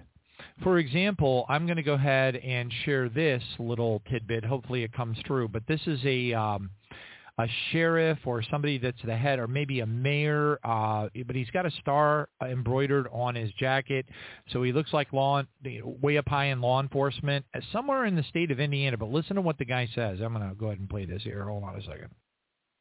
Pretty scary stuff going on out there. Oh, man, they took it down already. Oh, okay, whatever. So they took it down. It's been censored. Wow, that that, that happened pretty fast because I was just listening to that just prior to the show starting. All right, praise God. Thank you, Jesus. All right, so we'll move on. All right, and let me go ahead and scroll in on the show notes. I really wanted to share that with you. It was really ominous. Basically, this leader, this, uh, you know, I don't know, mayor or head of a very, look, I don't know, somewhere in Indiana, Uh, definitely a law enforcement um, leader, and basically was saying, explaining to people how bad things are, that they have eliminated habeas corpus, that people can be arrested. There, you know, that uh, the list of things that this man was saying that were enacted in his jurisdiction, the normal, they, they were horrific. Um, for example, if somebody broke into your house and decided they were just going to sleep in your, your basement, you couldn't get rid of them. You can't call law enforcement. Uh, the, the list was huge, and it was, like I said, it was horrific. And um, he said, and this is happening all over. And I thought to myself, I wonder how many states these things are happening in simultaneously. So the erosion of fundamental basic rights or or whatever, it, it I don't think we really have our arms around how bad it is. I really don't. I don't believe it. I don't think we're even close. I think it's far, far, far worse than we can imagine in our most horrific nightmares. And when they clamp clamp it down, okay, when that clamp clamp down event occurs, whatever that may be, who knows? We don't know. I mean, it could be Donald Trump making it in twenty twenty-four, making the global satanic crime syndicate go nuts. Eventually, they take him out. Uh, you know, uh, then that causes civil war. I mean, I don't know. Or does all this stuff happen before then? None of us knows. We're just watching. Watching and praying as we were commanded to by our scripture. All right, hallelujah. But anyway, this next headline is up. Ex-military leaders warn of politicized civil military environment. Days after Biden's speech, about a dozen former Department of Defense secretaries and Joint Chiefs of Staff chairmen signed a letter of warning of challenging civil military environment days after President Joe Biden's speech that included two Marines standing behind him. Now, again, there's been a lot of people fussing about that, and they have every reason to fuss about it because, you know what? It was funny. I was talking to West Coast Walter the other day, and he was, like, showing me, you know, sending me these pictures and everything, and I'm like, so I said, well, I said, that's all true and all that, but if they don't get the Hitler um, Hitlerisms that were coming from Biden, never mind the satanic um, black mass uh, colorations and such that surrounded him, but it, so what I did was I went up and I just typed Hitler speech, and I went to the pictures, the photograph section, and I just started snapping pictures of uh, screenshots of Hitler's speeches with his fists clenched and his evil eyes and all that kind of stuff. And I was like, it, it was identical to Biden. And then, and then um, I, the question came up, well, gosh, you know, what, did Biden stumble over his speech? Did he, was it a well given, you know, was it a well given speech? You know, what, what? And I said to him, bro, you're missing something here. It's really, really critical. When the guy's walking around in his geriatric state with poopy pants and everything else under the sun, which is his normal, semi-normal reptilian state, okay, that's very different than when he is utterly and perfectly possessed by that reptilian demonic entity, and that entity has taken full control of his vocal cords, his facial expressions. You, you know, that, that when when you are in that perfectly possessed state, that demon is controlling you. You got to understand that. That's why there are times when Biden looks like Satan himself up there waving his hands and he's not missing so much as a syllable. Well, that's because it ain't him. It's the demon. But, you know, it's so easy to forget. All right, praise God. Thank you, Jesus. Hallelujah. Next one up. Minneapolis nurse would give up every ounce of her raise, she says, in exchange for safety. Bullets fly, some finding homes and hospitals, sick bodies in bays waiting to be triaged because of staffing shortages. Someone is ambushed while treating pra- patients, jerked to the ground by her hair from behind and kneed in the head. So hard she suffers a head trauma. Now is the casualty out on leave with P T S D. No, this is not Afghanistan. This is a routine night at a hospital emergency room in downtown Minneapolis. Yeah. Oh, and by the way, I get I I get some insider information because my ex-wife was a uh, a nurse, and she works in the insurance business now, for you know on the nursing side of the insurance business, but she gets all the insider information, and it's just absolutely awful. Anyway, praise God, thank you, Jesus. Next one up. Air quality worsens as, get this, ninety-four fires burn across the western U S as Storm K weakens. Now, I thought to myself, I wonder why we're not hearing so much about the fires in the West right now. And I started to look into it, and I was like, the more I looked into it, the more I was like, wow, ninety-four? So not only, I mean, really pretty much at this point, every single listener to this program that lives out in California somewhere, particularly those uh, which I converse with in some electronic manner or another regularly, every one of them have fires. I mean, they got they walk out the door of their house, smoke is everywhere. They've got warnings about, you know, evacuating.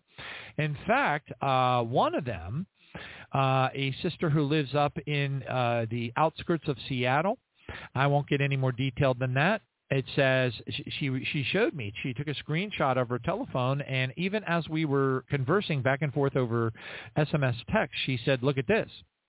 And sure enough, there was a big alert right on her phone, and it said, "This is Sky Valley Fire. Evacuation alert for Bolt Creek Fire." And then all capital letters, "Go! No time for delay. Load up your family and pets and leave now." These are all capital letters. They're screaming at them. "Post a note on the main entrance of your home with contact information, destination. Drive with your lights on. Watch for the yield. Watch and yield for emergency vehicles. Follow signs, law enforcement instructions. Go." She's not, she's not going to go. But anyway, that's, you know, that's neither here nor there. All right. Praise God. You, you know what? I, you know, sometimes you're elderly and you really just don't have anywhere to go to. And maybe you can't even drive. Maybe your eyes, you know, she did say she had a neighbor that was a friend that if it got to that absolute moment uh, that, you know, her neighbor would tear. Anyway, praise God. Thank you, Jesus. Next one up. eighteen wildfires burn across the state of Oregon and Washington, forcing evacuations, and thousands upon thousands of people are without power. Another report says firefighters battle eleven major California wildfires, including Mosquito and Fairview. And I can tell you, sister, uh, pray for, uh, as I hope that we would all remember to daily, pray for Sister Terry Hill, because she was telling me the other day electronically uh, that they are surrounded by smoke as well. And I know what that's like. There are occasionally brush fire events in Florida, nothing like fire, nothing like out west. And um, it is one of the creepiest feelings you can feel when you can look out a window of your house, see the glowing orange off in the distance, and smell the smoke coming in every window or whatever, or through your air conditioning unit, because you can't, you know, it's it's it's overwhelming. All right, praise God, thank you, Jesus. Next one up. Skyhomish School District closed Monday due to wildfire, now estimated at seven thousand six hundred acres. This is, again, uh, another uh, report on part or an area that's being affected by the Bolt Creek wildfire. Okay, praise God. Thank you, Jesus. Next one up. Al Jazeera reports nothing left to burn. Wildfire blaze through the Arctic. Fires engulfing boreal forest and tundra are releasing vast amounts of greenhouse gases from the carbon-rich organic soil. Wait, no, but I thought it was the cows. I thought it was the cows. I don't know.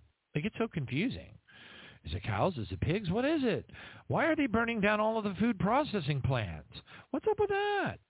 We know, don't we? Next one up. Massive seven point six earthquake hit. Was coming in at a seven point nine, and they down- downgraded it over the uh, mean average to seven point six, and it hits Papua New Guinea. And then, of course, they put out some possible tsunami warnings, which evidently did not occur, which is good. Um, uh, but anyway, um, nevertheless, noteworthy. I was also notified by Sister Vera up in Ontario, uh, and she was she, she gets very excited. She loves to watch um, and take a look at earthquake. Uh, I think it's called Earthquake Report or something, or Earthquake Alert. It's the three-dimensional one. Um, uh, anyway, and she's like, "Look at all these five point six and six point ohs all over the world. It's a, everything's going crazy." And I'm like, "Yep." But, you know, they're, you know, it's like overwhelming, you know. I mean, what do you do? Turn your, I mean, we could easily do a two-hour earthquake report every night. I mean, every time we do the show, or at least a one-hour one. We used to do an earthquake report back in the uh, two thousand eleven, two thousand twelve, but there just comes a point, there's what's known as this this concept known as the diminishing point of returns. After something becomes so pervasive, so obvious, so thank you, Captain Obvious, you know, it's just like, do you bother with it? Don't you just kind of know that volcanoes and earthquakes, crevasses, all these things are going to be happening? The red, uh, you know, do you, how many places do you think across the world right now have animal kills that they don't talk about anymore? Have, uh, you know, gigantic lakes and rivers that are turning blood red like they've been consistently doing for the last ten years. And why is that? Because of Planet X. It's a giant magnet. It is sucking the iron ore, the iron ore out of the ground. It's pulling it up. up into the water, and when iron ore, when that when that um uh you know uh color gets into the water, it turns blood red. All right. Anyway, praise God. Thank you, Jesus. Next one up. All right. Uh, top senator demands briefing on the Trump Mar-a-Lago document. So Senator Mark Warner, who, by the way, interestingly, is a Democrat, said Sunday that the Senate Intelligence Committee, which he chairs, needs to obtain a briefing on the documents that were taken from pre- uh, President Donald Trump's Mar-a-Lago residence. So there's a lot of very well-known, very astute, and highly placed individuals who are coming forward, oh my gosh, a lot of them, and saying, uh, you know, we really don't think this was lawful at all. Combine that with the thirty-five people that were hit by the Gestapo uh, that uh, that uh, Bannon is talking about, and it, boy, it really raises a lot of eyebrows, or at least it should. But then for those of us who know that January sixth was a false flag event that was intended to complete with, with microwave towers, using mind control techniques, you know, and causing people to go into a frenzy, and, and uh, you know, black ops, F B I, black slate F B I, uh, you know, satanic crime syndicate. Uh, the whole thing was a setup. Anyway, uh, it was it was full of crisis actors. It was just, oh my gosh, I can't. It's just another nine eleven. All right, next one up. Former White House lawyer, very high chance that Trump will be indicted. So there's two sides to that. I mean, you know, for everyone that says he's going to be indicted, there's another one that says there's no way he's going to be indicted. There's no, you know, it's back and forth and back and forth and back and forth and back and forth and back and forth. And it's like, it's it's exhausting just trying to, and, you know, and I just, I'm just going to watch what happens. God is in control. We shall see. Hallelujah. Thank you, Jesus. Next one up. The Hill reports how a railroad strike could send food prices soaring. And this says the nation's supply of food could take a hit if railroad workers go on strike, driving up prices at the grocery store and limiting United States grain exports to countries facing famine. As soon as next week, one hundred fifteen thousand freight rail workers could walk out if they cannot reach a new contract with railroads, potentially shutting down national rail networks and transports twenty percent of all grain shipments. Next one up. Thank you, Jesus. California drought leaving rice farmers high and dry. According to this report, it says water cuts of more than eighty percent of many rice farmers have triggered an acreage decline steeper than than for any other major crop in the state, hurting businesses that depend on the grain. Praise God. Thank you, Jesus. I'm sure that'll jack up my uh, my pedigree uh, choice cuts and gravy, which, of course, I, you know, you know what? If anybody's going to starve in this house, it's going to be me. I want to make sure my little dogs, they don't know any better, and neither do our kids. So we got to take care of them. Praise God. Thank you, Jesus. Next one up. Ukraine lost thousands of soldiers in a counteroffensive, according to Moscow. So, again, you know, depending on who you listen to, it's, you know, back and forth and back and forth and back and forth and back and forth and back and forth and back and forth. One thing that you know for sure is the Azov Nazi battalions are still there doing false flags, attacking the, the, the nuclear plant and doing all that kind of creepy stuff and then blaming it on Russia. That's never going to stop. That's never going to stop. But I, what I'm doing is I'm watching out for what's going on with the F thirty-five practices and the sorties that are being run over Iran, because if they do, in fact, use nuclear-tipped uh, uh, tactical missiles from the bottom of those jets to take out the Fort Al facility, that will open up a can of worms. Plus, uh, Ukraine is now coming out with their big flappy Nazi lips and telling everybody uh, that they're thinking about using tactical nukes against uh, against Russia. Did you know that? Yeah. Okay. So, yeah, it's getting interesting, folks. Praise God. Not that it wasn't before, but it is even more now. I praise Jesus. Hallelujah. Next one up. Israeli Prime Minister heads to Berlin for fresh pitch against the I- Iranian deal. Of course, uh, these articles are saying things like, before they can figure things out, that there will probably be billions of dollars, which is what the Washington Free Beacon is saying in this particular national security headline, which states, Iranian terrorists will get billions of dollars before Congress can review the new nuclear deal. That doesn't sound very good. That doesn't sound very good. Wait a minute. But wait a minute. Wait a minute. If you were Obama, controlling the marionette strings of Biden to destroy the entire world's economies and make the third seal come true under the World Economic Forum, which is a bunch of Nazis who are, uh, well, gee whiz, they're kind of supporting the the Azov Battalion Nazis in the Ukraine, aren't they? And they're hiding the twenty-three plus, uh, you know, chemical warfare operations. And wow, this sounds really dark, because it is. Next one up. United States and Israel escalate covert war over Iran and its allies. So not a week goes by, in fact, not two or three days hardly at all go by without some type of attack. And I'm talking about full outs, you know, um, uh, you know, jet, you know, it's, it's the Israeli Air Force, the I A F, and they're flying into and, and taking out all kind of targets in Syria all the time. They claim that is uh, the approach of the Islamic Revolutionary Guard Corps, or I R G C. They're taking out, um, you know, things that they need. Uh, they're blowing up, uh, you know, runways and stuff at the Damascus airport. They, they, you know, these are all strategic, uh, proactive measures that are being taken. But um, it's getting more intense. That's the thing. That's the thing this report is trying to say. This report is trying to say that whatever you think Israel and the United States or whoever is involved has been doing over the last couple of years, you got to like quadruple it. It's it's like through the roof. All right. So does that mean we're getting closer and closer to the fulfillment of Doctor David O'Rourke's vision, where he saw the two tactical nukes being fired from the bottom of a jet by Israel into the Fordow Mountain? Maybe so. Praise God. Thank you, Jesus. Next one up. All right. Techno Blender. That's the name of this headline, but I had to. Anyway, U S heat wave hits supermarket produce sections. High temperatures in the western United States are hitting the produce industry, damaging crops, shrinking shipments, and leaving fewer leafy greens and fruits on the supermarket shelves. A California grower said some of his lettuce leaves are turning brown and, and melting into the fields because of crop diseases intensified by the high temperatures. In Pennsylvania, a retailer said its stores went a week without having strawberries to sell. A New York distributor has substituted honeydew melons for watermelons. I like honeydew melons more than watermelons, so that works for me. All right, next one up. Praise God. Thank you, Jesus. All right, uh, United Nations Education Agency launches War on Truth. Now, folks, this is super-duper creepy.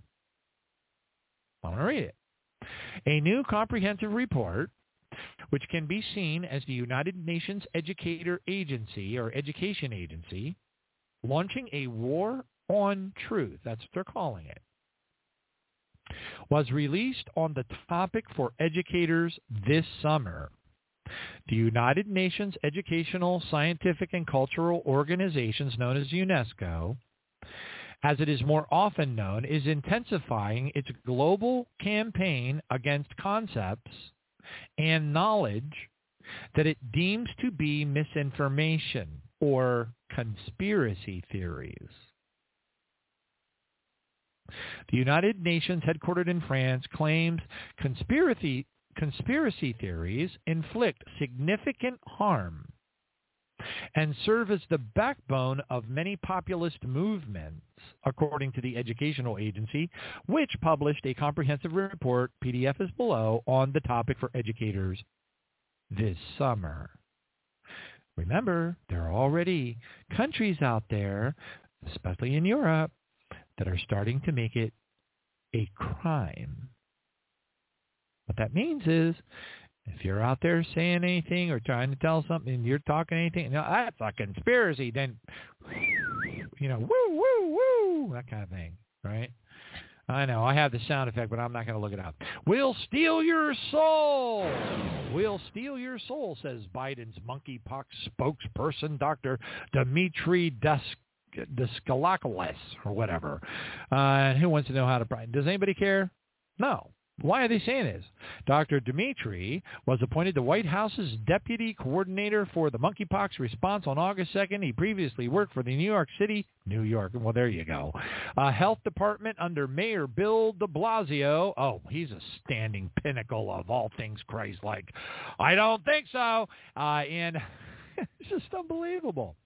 And it says this guy, Dimitri Delaskalakalus, says uh, that he basically is coming right out and he's telling everybody, you know, that okay, so let me see if I can get the, listen to this. This uh, Daskalakis, who graduated from New York University Medical School and went on to complete a residency, a fellowship, and another master's degree at L G B T L M N O P University, is well known for his work uh, in the area of H I V and other diseases that affect the L G B T L M N O P Q R S T universe, or population. He claimed in twenty fourteen in an interview in The Atlantic that, quote, I learned my bedside manner from East Village drag queens, he says. Oh, and he's developed a fondness for pentagrams and other satanic symbology, he says. Well, raised in Greek Orthodox Church, this guy, this entity. Next one up. Tens of millions of people in China are under a new COVID nineteen lockdown ahead of the C C P meeting. And they just, oh, man, they just absolutely do horrible things to their people. It's just amazing. It's absolutely, and it's coming our way. Just watch, like I say every single time, watch Europe, watch China. It's coming your way. Buckle up. Next one up. North Korea passes law allowing automatic nuclear strikes against hostile forces. Did you hear that? Automatic. Pass a law. So basically, they have a law now. If they feel threatened, use nukes. Oh, anyway, I know you can't make this stuff up, right? Praise God. Thank you, Jesus. Next one up. Germany pushes for a large uh, European Union superstate that will reduce national sovereignty. Hey.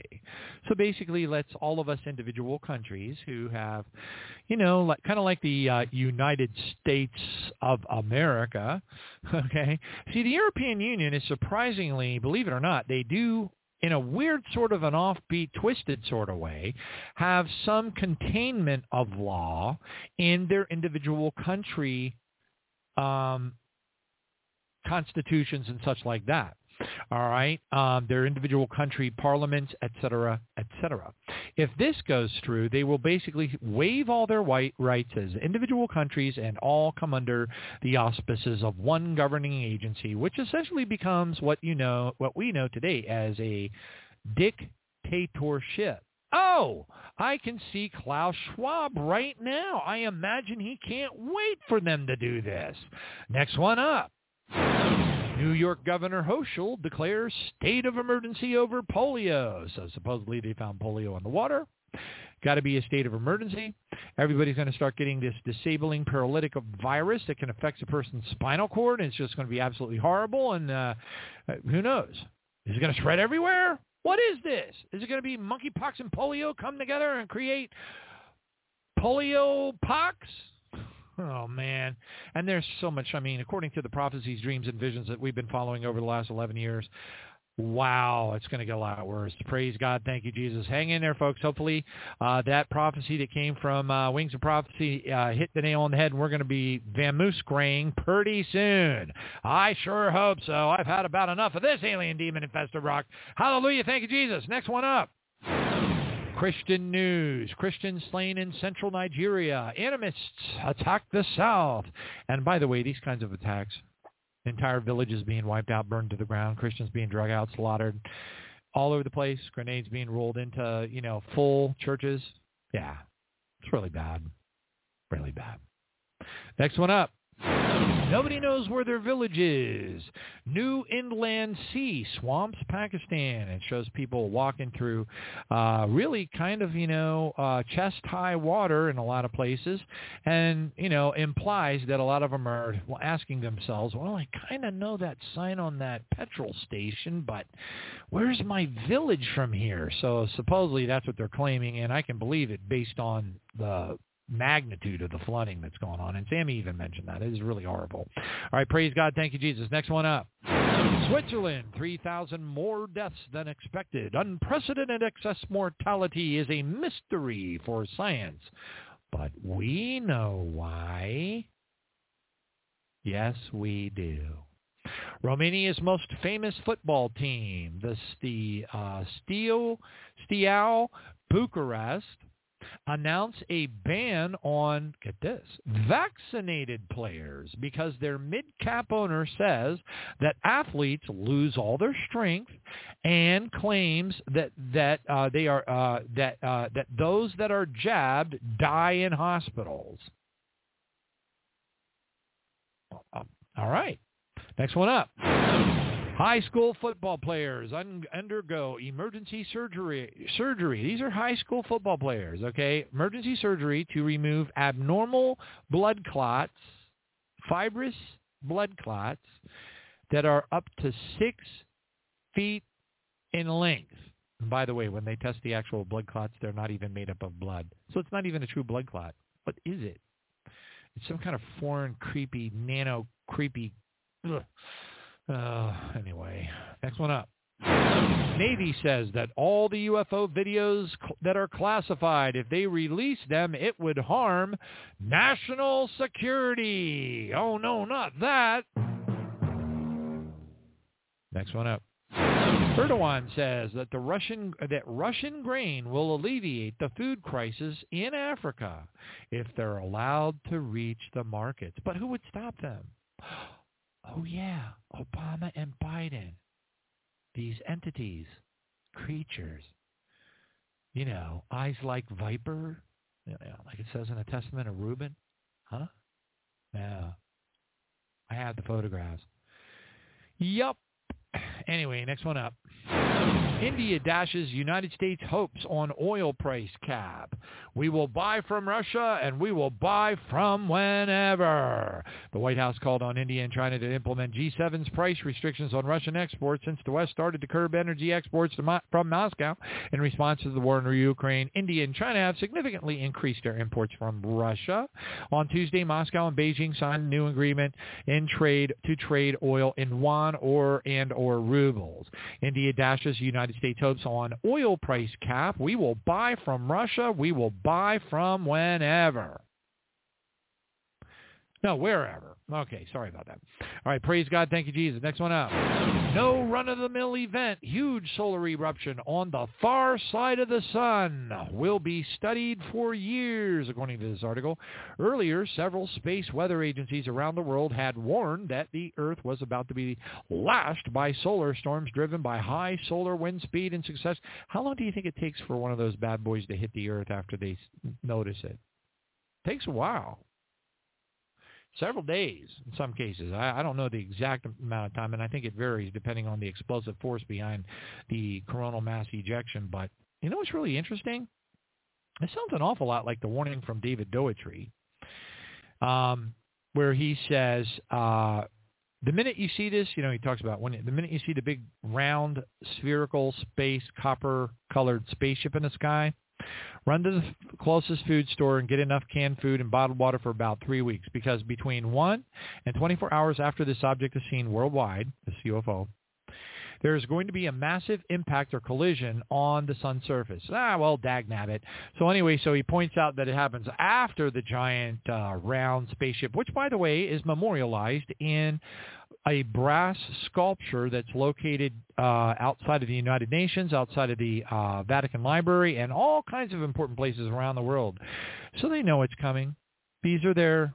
I mean, even Jonathan Cahn's reading, writing books about, you know, about these aliens being, you know, gods out there and all this kind of stuff. You know, I, I, you know what? I don't care. You can call them whatever. You can call them pink elephants for all. I, I don't care. As long as you know, you know, look, it, this is not to say that the universe is not full of quadrillions of life forms. It is. It absolutely is. There is an innumerable number of life forms and civilizations all over the universe because that's my God. We're not the only pea in the pod. That would be ridiculous. So anyway, but for the people on planet Earth, all you need, you don't need to know if there's good guys or bad guys or holy watchers or whatever the case is, even though the word holy watcher is used two times in the visions that were given to Daniel. But that's okay. Never mind. If everybody just thinks they're the bad guys, all the better. Let's not confuse or muddy the waters for the folks that don't get it. All right, praise God. Thank you, Jesus. Hallelujah. And the next one up. Memory says, Lebanese politician Firas al-Shafiui, if I didn't pro- pronounce that right, that's okay. Shafiui sounds good to me. It says, we should bomb all of Israel's offshore oil rigs. We can get only, uh, we can only get what is rightfully ours by force. And what has been happening is that Israel has... you know, going to, has set up some oil rigs that are arguably, you know, pushing the limit on the uh, area that uh, Lebanon could call theirs uh, out in the ocean. Anyway, so we'll see what happens. Praise Jesus. Hallelujah. Next one up. Apocalyptic video shows thousands of dead cattle in the desert of Rajasthan, as fifty-seven thousand cows have already died from the lumpy skin disease. Now, I remember reporting on the lumpy skin disease about a month, maybe a month and a half ago. fifty-seven thousand? Yeah, you might want to buy a couple extra chuck roasts, folks, if you want to have any beef um, anytime soon. Um, praise God. Every time I get groceries, I always try to get a couple extra and throw them in the freezer. Get your turkeys now, maybe. Maybe there won't be any turkeys at Thanksgiving. I don't know what's going to happen. Does anybody know? I don't know. None of us know. We just got to keep on watching. We must be in prayer. We must draw in closer to Jesus. We now is the time. What, again, I cannot emphasize what a fantastic blessing it is for all of us. I have to remind myself of this. I, you know, I I have to ignore all the negativity that pops in my head when I look at my job. I have to ignore it. I can't function that way. And I certainly can't function efficiently if I allow any of that negativity into my head. I just got to keep my head down, stay very busy. It looks like it's completely and utterly impossible, and I'm You know, I've been doing this for like almost, you know, twenty, definitely twenty-six years, probably a lot more. And I know what I'm talking about. So that I have to, I have to rebuke it in the name of Jesus. And you, you and your problems, you got to rebuke those too. Anytime a negative thought pops into your head, you need to rebuke it. That's your flesh. That is your flesh. Matthew nineteen twenty-six says that with God, all things are possible. All. All right. We need to understand who we are in Christ. We need to understand the incredible power that we've been given. Okay? Behold, Jesus said, I give you power over all the enemy. All right? And nothing shall by any means hurt you, Luke ten, verse nineteen. That, that was that was seventy sinners. He sent out seventy sinners. He didn't even die on the cross yet.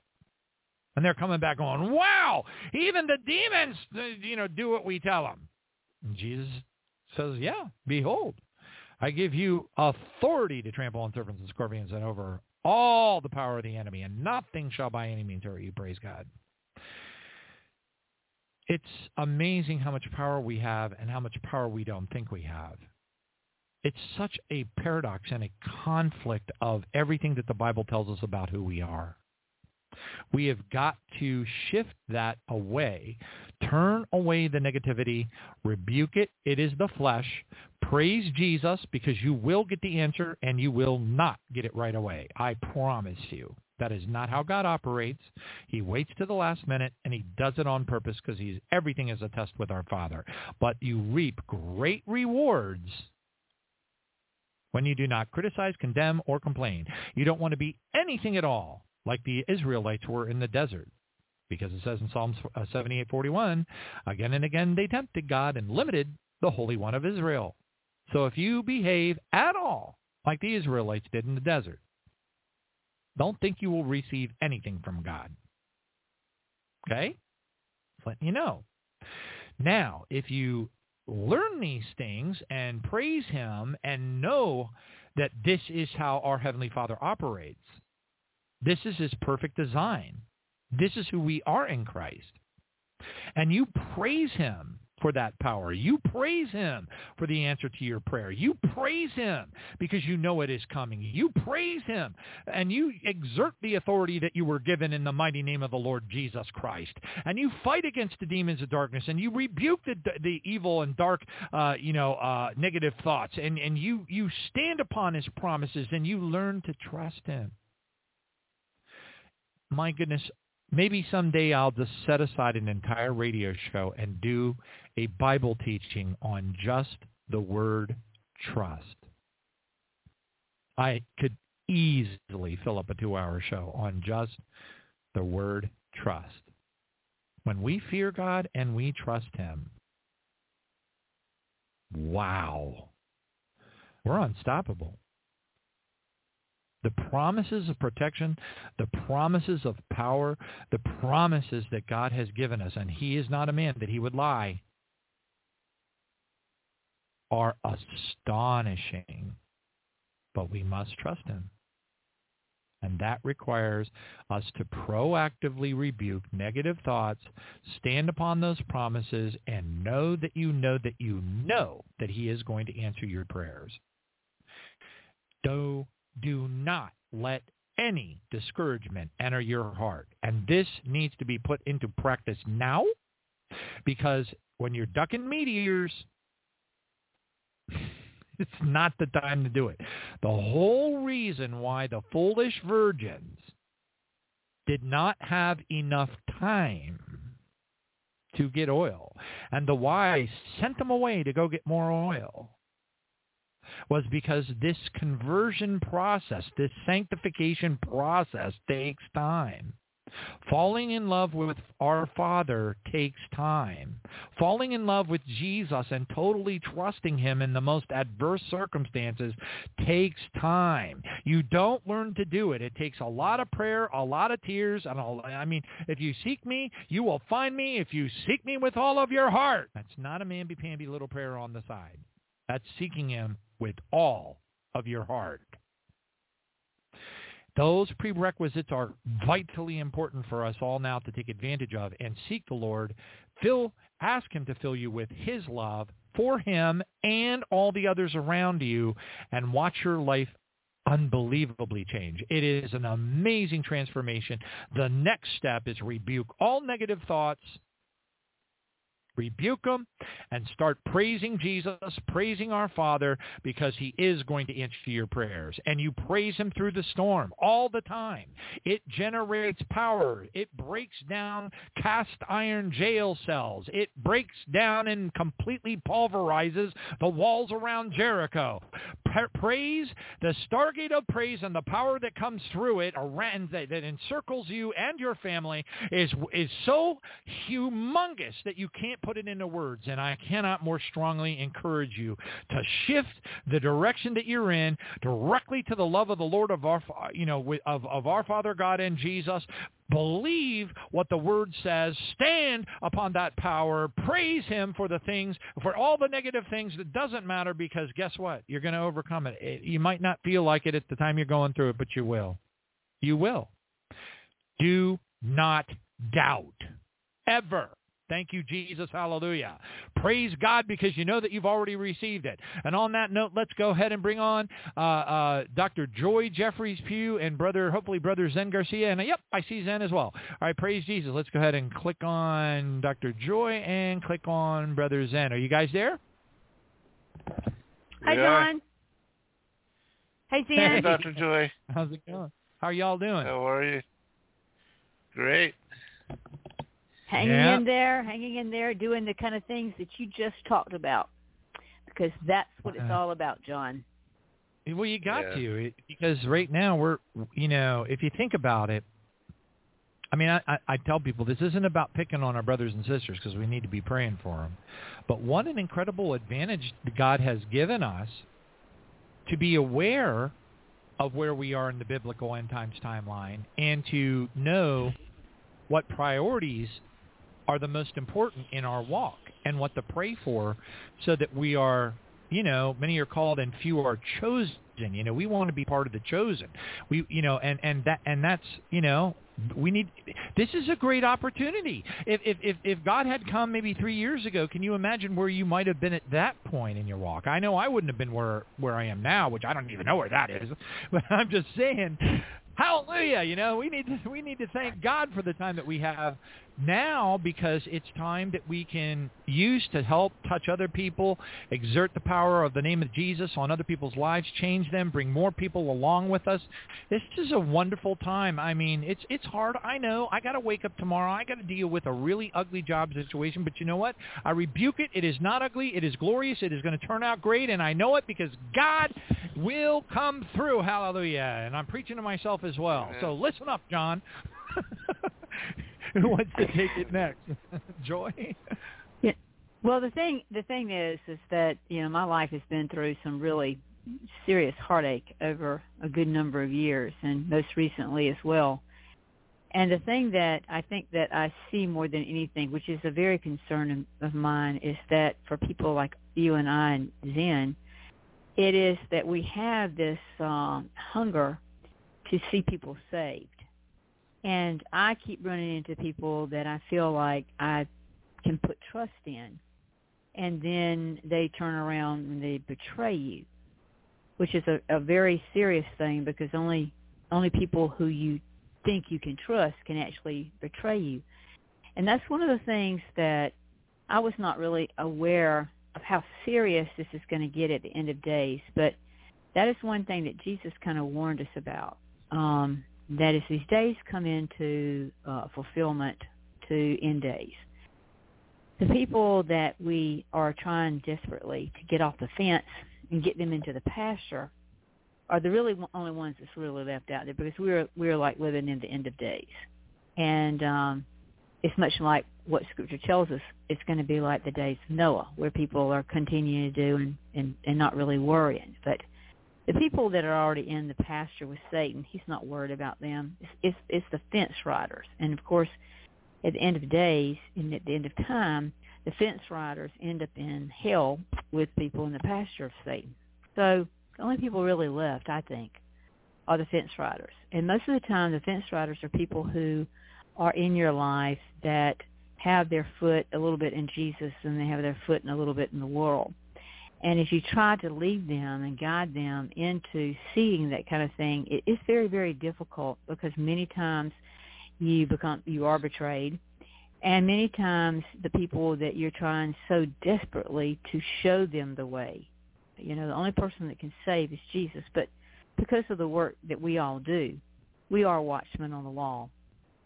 And I don't think people really think about their eternity, because we're such into the here and now, and we want the, the feel-good stuff. And they're not thinking about what is eternity and what does that mean forever and ever and ever. I do think that there will be an outpouring of blessings upon the church. I really do believe that the blessings that God has given for all people, that brings on the just and the unjust, but the wicked, we're going to start seeing things shifting really, really bad. And I think that God is going to put, pour out more blessings upon the church. I mean, I keep hearing this from different other teachers of prophecy as well. And the and the concern that we as watchmen on the wall will suffer greatly, because we have a internal desire for someone's soul. Most people, when they love somebody or they say they love you or whatever, they're, they're really thinking about more the lust or the flesh, or sometimes what they can get out of you for themselves.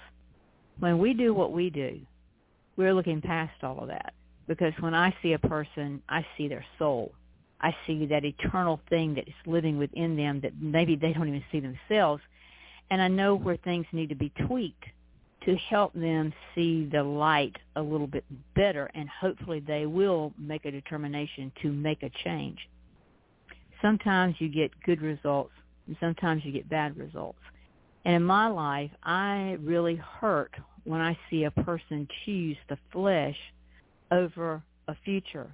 And they don't realize that eternity is a very, very, very long time. And like you were mentioning, John, in the, in the show prior to coming on, is that the, the virgins didn't keep their oil lamps lit. They were virgins, and they were literally kind of being what God wanted them to be, but they were riding the fence. They were playing both around, you know, in and out, in and out, on both sides of the fence, and not keeping that oil lamp lit, because they didn't really think Jesus was going to show up when he when he was supposed to, according to that. So I think that, you know, the fact that we have people who have their oil lamps lit and we're waiting and we're on that wall uh, watching, and and we have our oil ready. But when we see those around us that we really love, truly love their soul, and we know that they're really playing with the world, it's a very serious thing, because with the days that we are heading in right now, that wheat and tear thing is a very real thing. And there's no doubt in my mind that from all the people that I'm doing counseling with, husbands and wives and things of this nature, it's like they're almost being, divorce is becoming a big thing, because what's happening is that the tares are being pulled away in another direction.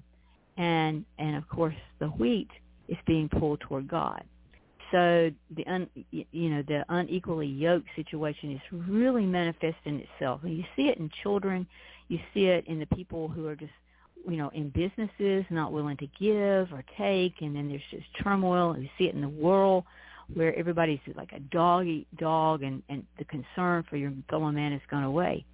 And knowing that the man of lawlessness is about to take the stage, and I think that that's something that I've been watching for a very long time. And the fact that we just saw the Queen die, and uh, we're fixing to see King Charles and his son William really become very important people in this ecological push towards saving uh, planet Earth. When we see this happening, and we see that people are finding their uh, normal activities in their lives are going to change, they're going to be forced to make even more greater decisions. And if it's not a decision to serve Jesus Christ, you're going to get caught up in this thing of saving planet Earth and not realizing that they're actually signing their own death certificates to what these men are going to propose, which we know with uh, the World Economic Forum and with Elon Musk, Neuralinks, and, and uh, Starlink satellites and that kind of thing. We're headed into some areas that really do concern me. And I know the book that I'm presently working on, where I'm trying to explain how these biofuels are around us and how our D N A is resonating, that uh, the controllability of mankind is getting to the point that if we don't have the knowledge of Jesus Christ and we are protected by him, then we become very open to the control of Satan. And I think that that's the thing, is that we, you know, we three have been so much watchmen on the wall, really trying to scream this at the top of our lungs. And we want people to stay very positive, because if you know what's coming, if you have that knowledge and you have that great understanding, then the persecution that you will encounter and the betrayals and the things of that nature, you can kind of keep a focus on looking up to God and keeping your eyes on God and keeping your oil lamp lit.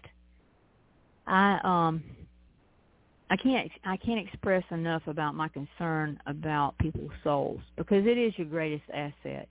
And the one thing that Satan is after is, is, is that soul. I mean, that's the whole the whole fight here on this planet is about souls. It's about eternal destinations. And you know, you have two choices. Just two choices. You can either be obe- obedient or you can be disobedient. If you want to be obedient, then you get the blessings. If you're disobedient, disobeying God and you're disobedient, then you're going to get the curse. And there's no one that ends up in hell that didn't choose to go there. And many times I've heard people say, well, you know, uh, God's going to send you there. Well, God really is not sending you there. It is your choice that's sending you there. And if you're disobedient and you don't follow what his manual says, and I hear people say all the time, if you're trying to explain this to situations where people want to react in a negative uh, way because they want to continue to do their sin, they say, oh, I'm saved by grace. You know, I know Jesus. I believe in Jesus. Well, if you believe in Jesus, then you have to follow Jesus. When you follow Jesus, you've got guidelines that you must follow. Of course, we are sinners, and we do stumble and fall, but we don't go into a sin and sin and sin over and over and over again and get up the next morning and say, Lord, forgive me, Lord, forgive me, Lord, forgive me, because our Father in heaven is no different than the fathers we had on earth. If your father told you, don't do this again, and you continue to do it, he punished you for it because he didn't want you to continue to do that. The same way our Father in heaven is. There's, there may be grace, there may be mercy, there may be understanding about something you might have messed up one time, two times, three times. But you cannot continue to sin. If you continue to do it and you know it to be sin, then God begins the process of saying, look, I've given you these types of things to follow. It's, it, it's expected as a Christian that you put off the old man and you put on the new. You don't put new wine in an old wine bottle. And so much right now that I can see that I'm having to deal with as far as fighting against this mindset is that people have gotten the idea from our society that God is love. He's not going to send anybody to hell. You can just kind of say, oh, I know there's a God and I believe in Jesus, but I can still do what I want to do, and he's going to love me enough to take me into heaven. The thing is, he's not going to love you enough. When he comes back the next time, he's coming back as a reigning king with terror in his idea of judgment. And he is not going to let you walk away and act like flippantly, oh, well, yeah, I knew you. It says in Scripture, he's going to say you were lukewarm. You were riding that fence, and he's going to say, according to Scripture, it's not an interpretation. He says, depart from me into everlasting darkness. I never knew you. Even people who say, oh, but I prophesied in your name, and I helped build the church, and I did this and this and this. If you don't crucify your flesh, if you don't do what Jesus did and try to follow in his footsteps, you are fooling yourself. And we're coming to a time right now where, like I said, that wheat and that tare is being separated. If you're riding that fence, your future and your eternity is in major jeopardy. Either you've got to be inside of God's pasture, and if you're not inside of his pasture, you're going to get left behind, just like you were talking about those virgins without the oil in their lamps. And that's a real concern right now of mine, because I am seeing so much of it. I get so many emails, so many messages about this, these attitudes of people and what's happening in our world. And I see it. I felt it. It's happening in my own life. And so things that I always believed to be true, I took truth. Uh, truth is an important thing to me. Uh, I would probably say that if I'm going to have a person as a friend, the first thing I want is, is, is the fact that they love God and they're going to tell me the truth. If they don't do that, then I feel such betrayal in that, even in a friendship. But when it gets to the point of loving people and having them a part of your family and that kind of thing, and it starts doing that, it's a really hard pill to swallow when you see through the lies and you know the lies exist, and you still see them grasping for something that's out there that they can never be filled with. You know, whether they turn to sexual things or pornography or stealing or taking drugs or whatever it is, it can never be filled. It's a constant craving that's never filled. But you know, and I know, and Zen knows that living water is real. And Jesus Christ is living. He's the living water. There is only one way. There is only one way into paradise, back with God, back with Jesus, the Holy Spirit, and our Father. There's only one way, and that is through the blood of Jesus. If it's not covering you, and you don't accept that, and you don't change your life and follow Jesus, you're not going to make it. And that's my biggest concern, John, is I'm seeing a lot of people thinking they got plenty of time. They don't have to do it God's way. God is love, and he's going to save them regardless. And that is a terrible way to find out one day when you're in hell that you had a better choice. You almost got there. I think it would be better to know you went straight there because you were just bad. But the people riding the fence are going to go to hell, and always remember you had that chance. You had your foot inside of that possible opportunity to be in paradise. That would be a terrible thing to know that it's like when the the catching away happens and people say, oh, you know, I'll, I'll fight the Antichrist. There's no way for you to fight the Antichrist. My work scientifically shows there's no way to fight an Antichrist. If you don't make it out of here in the catching away, your your mind's going to be severed. and you're never going to be able to take that step into paradise, ever, ever. And so those days are upon us. We've been doing this a long time, and I've never seen so much happening in the world today like you bring up on your shows. If I mean, to me, you are a, you know, you're like John the Baptist crying in the wilderness.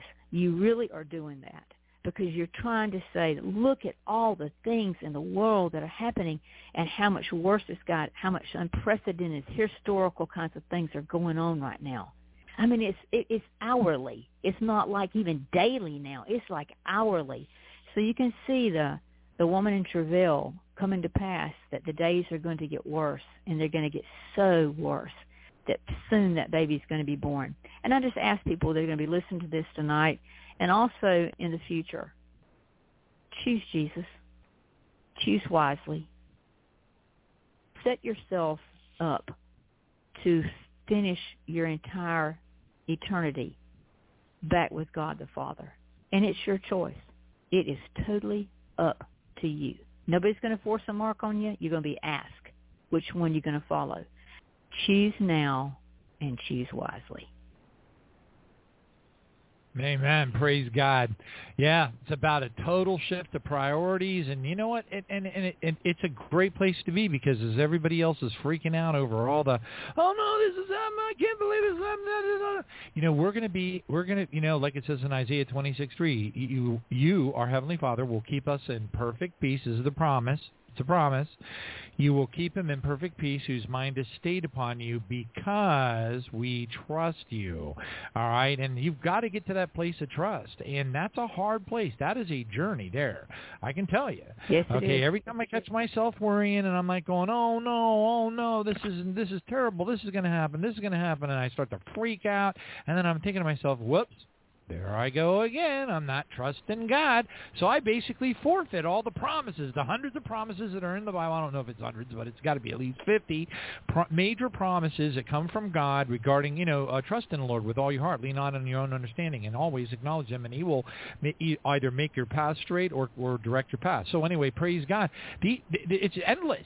And you know what? We've got to get to that place now, because because otherwise your your your journey through the days ahead is going to be infinitely more difficult, and you don't want to have oh, to yeah. go through that. We need to get to a place of trust. We need to be able to walk out into the meteor storm and with the, you know, gangs of people going through the streets and have absolutely no concern whatsoever for our lives, because the angels are protecting us and we are living Psalm ninety-one. Praise God. Zen, take it away. Well, I want to share something from a, a little-known text called The Ascension of Isaiah. Um It says, and there will be much contention on the eve of his advent and his approach. And in those days, many will love office, though devoid of wisdom. And there will be many lawless elders and shepherds dealing wrongly by their own sheep. And there will, and many will change the honor of the garments of the saints for the garments of the covetous. And there will be much respect of persons in those days, and lovers of the honor of this world. And there will be much slander and vainglory at the approach of the Lord, and his Holy Spirit will withdraw from many. And there will not be in those days many prophets, nor those who speak trustworthy words, save one here and there in diverse places, on account of the spirit of error and fornication, and of vainglory and of covetousness, which shall be in those who will be called servants of that one, and in those who will receive that one. And there will be great hatred in the shepherds and the elders towards each other. And for there will be great jealousy in the last days, for everyone will say what is pleasing in his own eyes. And they will make of none effect the prophecy of the prophets which were before me. And these my visions also will they make of none effect, in order to speak after the impulse of their own hearts. And, you know, I definitely believe that we are in the last times, and we are that fig tree generation. I mean, all the signs this season, I mean, if you're not able to recognize, uh, and if you're not um, pressed on your heart and in your mind that these are very serious times, I, I just don't know what it's going to take to wake people up. I mean, you know, it, the whole thing, and I never watched a lot of the zombie movies and everything, the zombie apocalypse, but it it's really like that out in the world. People have lost their minds. They are going crazy, and there's uh, there's all these people that are taking all these drugs and just out of their minds, and you know they they can't even function. They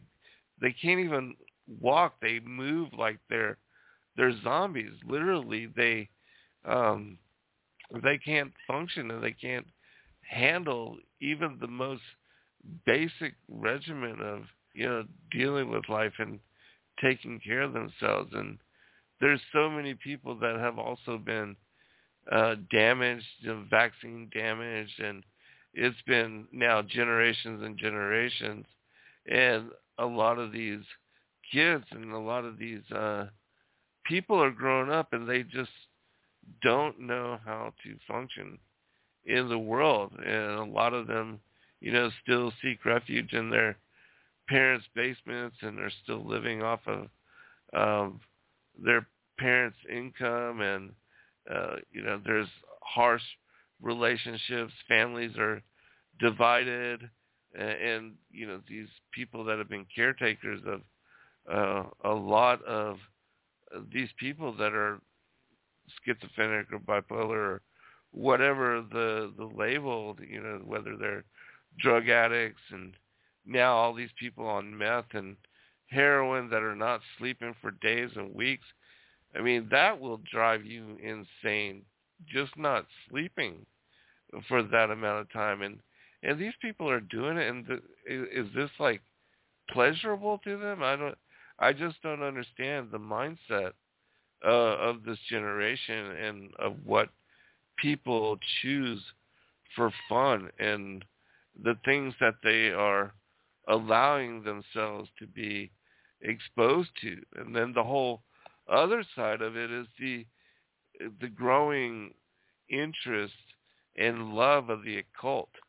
Uh, there are a, a lot of satanic and um, you know, Luciferian and pagan occult religions, and the embrace of what people think of the old ways because they're buying into the whole theme that the fallen angels are our gods and that they're, you know, coming to save us and to bring in this golden age. I mean, things are so screwed up, and and oh, I, I just we really, you know, need the Most High. We need Christ to come and to uh, salvage and to redeem the whole rescue mission, because uh, unless the days be shortened, there should be no flesh left, and people are not able to contend with.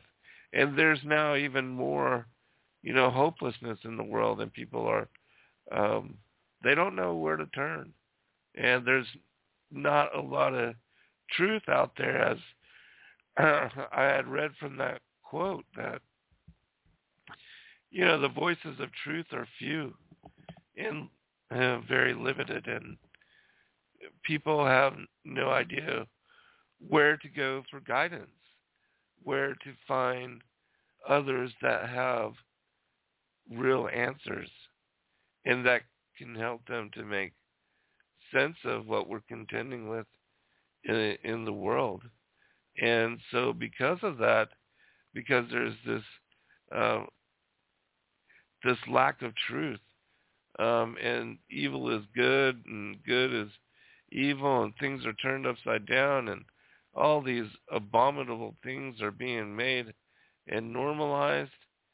Um, you know, I don't know if people have really looked at what's going on in the West Coast and how their affordable housing, the, you know, people are not even able to find affordable housing. Even having jobs, they're having to live in R Vs or tents, and there's huge communities of homeless people in uh, on all the states of the West Coast, and it is becoming rampant, and society out there is falling apart.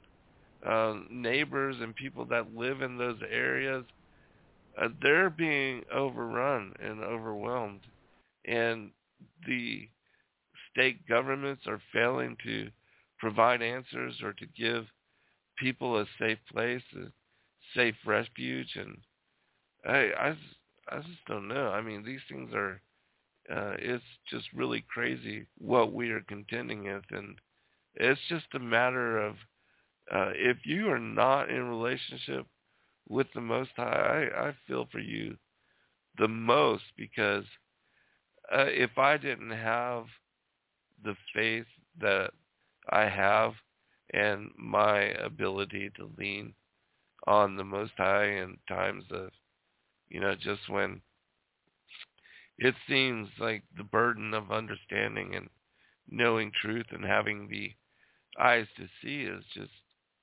so overwhelming. You see the uh, the struggle of so many, and how we know in the scriptures things are only going to get worse and more difficult.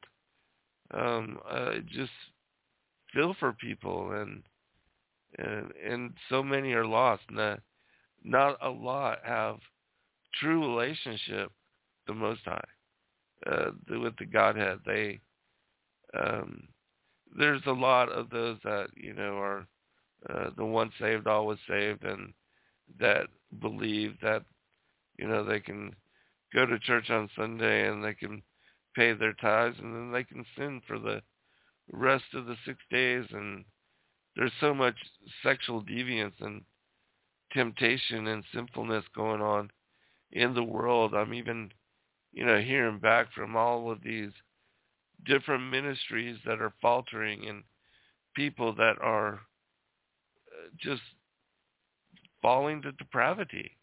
You know, the people that are supposed to be leaders. And I don't engage in all that hearsay or all those rumors, or, you know, uh, or any of that. Uh, but just having an outreach, um, you know, word gets back to you. And I, I don't out any of these people or talk about any of them, but there is a crisis out there, uh, even amongst the the brethren, the the, the people of faith, um, that there's a lot of struggle. And and so I, you know, ask all of us that we, without a doubt, pray for each other, because that's the least we can do. And it's so easy to just, in a time, I mean, even, you know, I realize that most people don't even pray over their food, and that's odd to me, because myself and my children, we bless everything with regard to food, water, anything that we put into our bodies, and we show gratitude and things, giving to the Most High uh, every meal, and, you know, every day, and every new awakening. And how people don't do that, I mean, even that simple thing. But um, I think incorporating prayer into one's life is very important as well. And for us to pray for each other is um, critical in these times, and that prayer goes a long ways, um, and causes and protects, and, you know, uh, has repercussions and filters out there into the into the world, and then comes back to us uh, in the way that the, the Father said, you know, you reap what you sow, and uh, in that doing good, that good will be brought onto you, that in prayer we bless others always, you know, just blessing others and praying for everyone. I, um, it, it, it can do a lot, and most people don't utilize even this simple tool, which costs nothing. It costs nothing, uh, and we can do it at any time and any moment, and we should in the least, you know, pray for our families and our loved ones, but uh, try to pray for our communities and our nation, our world, even. Um, uh, you know, just I'm concerned, like you both are as well, because as watchmen, you know, we are seeing all these things come down the line. We're blowing the trumpet, and and yet, uh, you know, on YouTube and these other platforms, truth is being eradicated. Uh, they are dismantling truth and dissipating, disappearing, eradicating it at every turn of the way. Now everything has uh, been caught up in propaganda, so that when you search for truth, you have to go through a lot of what is, you know, just uh, what they want you to read as their truth, which, you know, it used to not be that way, but things are certainly Orwellian, and we are in that nineteen eighty-four, that brave new world where um, that whole theme of a, it's a revolutionary act, uh, you know, truth and seeking truth and speaking truth. It's a it's a revolutionary act, and um, the whistleblowers and those like us, uh, we're becoming few and far in between.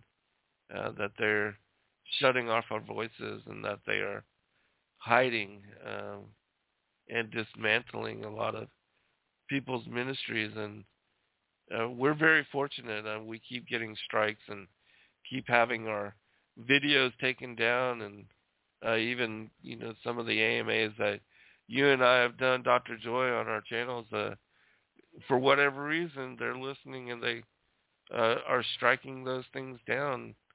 Um, but at least, you know, we still have our presence, and we just keep doing the work as long as we can.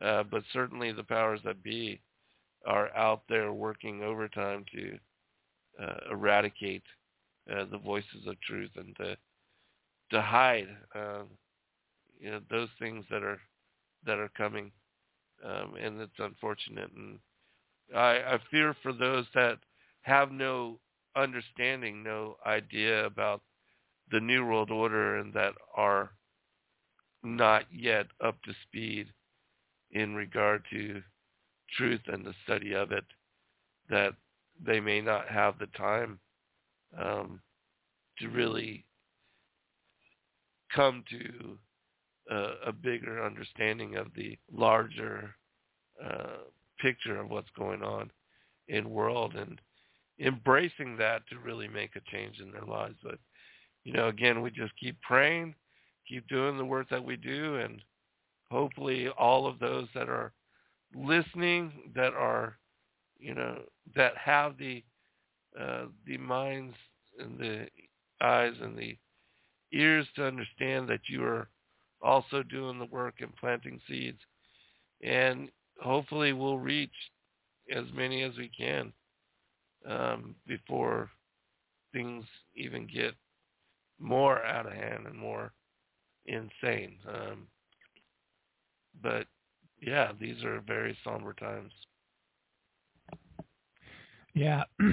Yeah. Amen. And here's, here's, here's some uh, positive uh, feedback uh, to you in regard to how powerful, especially nowadays, simple concepts that we've been talking about for over eleven years now consistently um, can straighten out a person's walk very, very quickly. For example, uh, this is this real true world story just happened within the last eh, six months or so.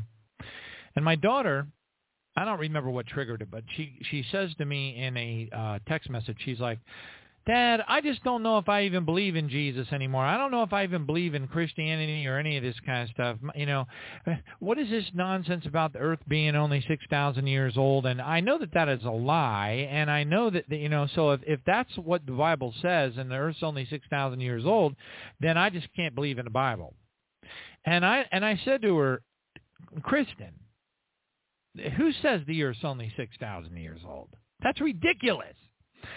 And she goes, really? And I'm like, yes, it's absolutely the most l- ridiculous thing. Anybody who says that has no clue what they're reading in the Bible. They got no idea what the, the magnitude of the, of our existence in this in these universes. And I said, you know, and and and it was like she was so relieved. It was something so simple as this notion that her mother was telling her on the phone. The Bible says it, and I believe it, and the earth's only six thousand years old. And then my daughter's going, well, then I guess I don't believe in the Bible. You know, it was that simple. So, you know, it's amazing how God will put people in your path that you can share the simplest concept and change their entire walk forever. I mean, I, I experienced that, and I was in shock. And um, and if and if and if that's happening to my daughter, how many thousands upon thousands, if not hundreds of thousands of, of people out there are thinking the same right. exact thing, and all they need to know is it's way bigger than these young earth folks are talking about. But anyway, just an example of how vitally important it is that the, you know, that the information that, that that we collectively in our own specializations uh, have been blessed to be able to bring forward, because, you know, these recordings sit out there, you know that. They sit out there and people stumble across them. I mean, you know, you never know what's going to happen, the butterfly effect. I mean, it's just amazing. Praise God how many people can be touched by even a small amount of work that, that you know, we, we and others have done out there over the years. Praise Jesus. Uh, right, did you right. want to jump in, uh, uh, Doctor Joy? Thank you, Zach. Well, the thing that is uh, is really concerning to me, and talking about the numbers of people who are involved in the in the in drugs, witchcraft, those kinds of things. In doing the research that I'm doing right now, and the fact that I believe that the D N A has a resonance to it, using the pineal gland as a transponder receiver, which you would do in quartz, I find it interesting that any time that you're involved in sorcery, which is pharmakia, and is talking about using drugs, that the drugs are actually causing the body to vibrate at a different frequency. And the other day I was looking at something where they were showing that the earth itself was actually speeding up in its movement of time. And while it only seemed to be small increments, it's the fact that it did change. And any time you talk about changing something that literally is on a spinning cycle, it would change the frequency. It's like hitting a guitar string and hitting it harder and then lighter, and getting a little bit of a vibrational difference in it. It may be similar to the same kind of sound, but there's a difference in the vibrational pattern of it. When you talk about Earth being under human resonance, and it has its own hertz of resonance, and then everything on the planet was set up by the Creator for it to all kind of be in harmony, like tuning forks, kind of in a way. And if that's a change happening, and then you add things like uh, foods that were not supposed to be in our bodies, that are manufactured to lodge in different organs of the body. And then you start talking about adding all these medications.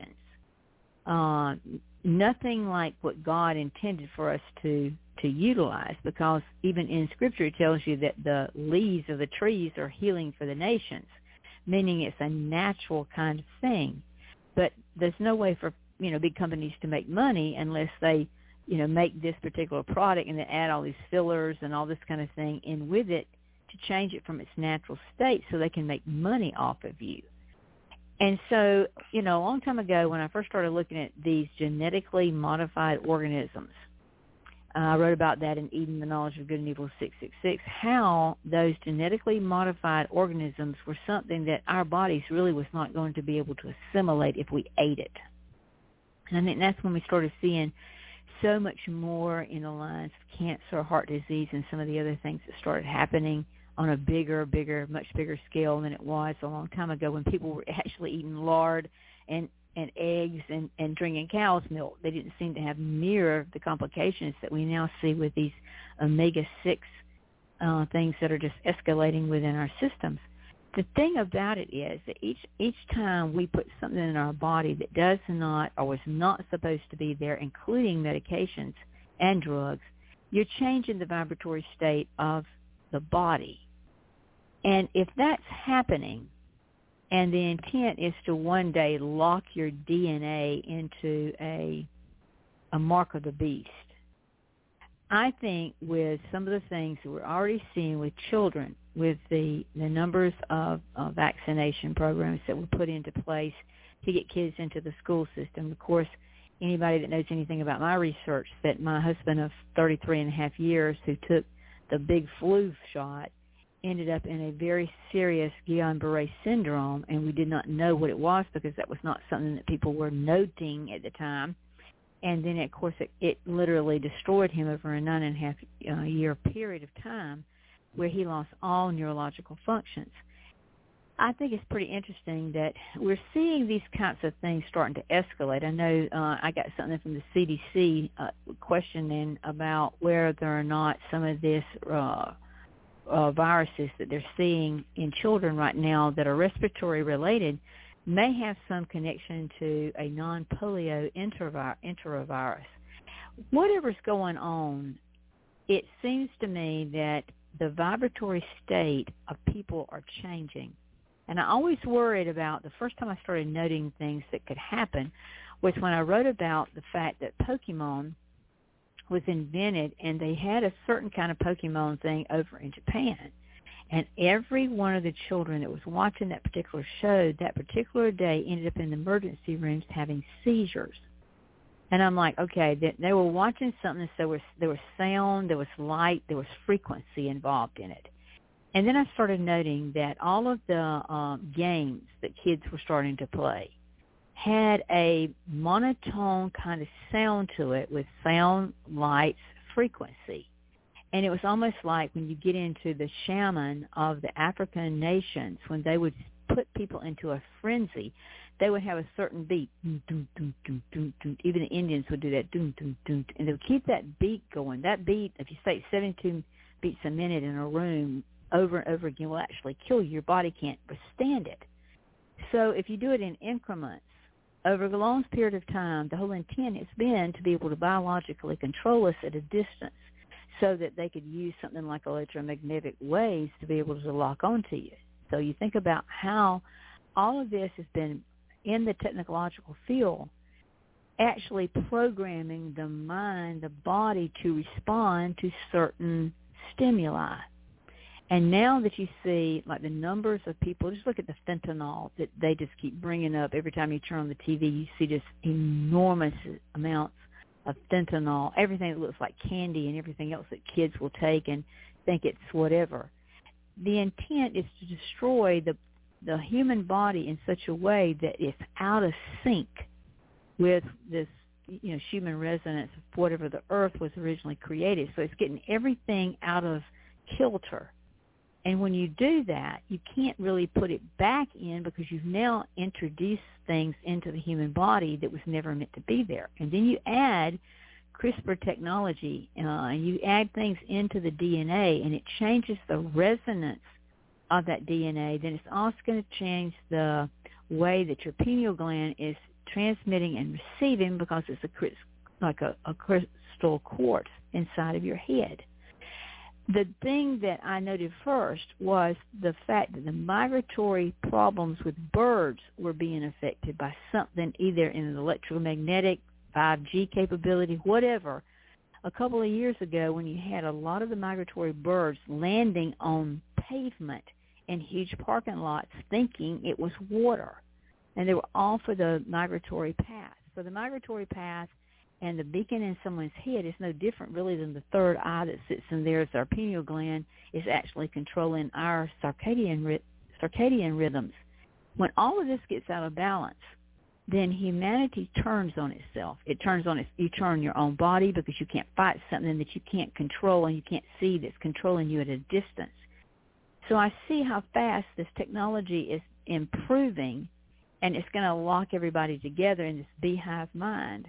And that it's going to be a choice, but they're going to offer you the opportunity for eternal life by taking that particular mark. And if you don't take it, then, of course, they're going to kill you, because they're going to let you think, well, you know, is there really a heaven and hell, and the moment you cross over, are you really going to the grave or not?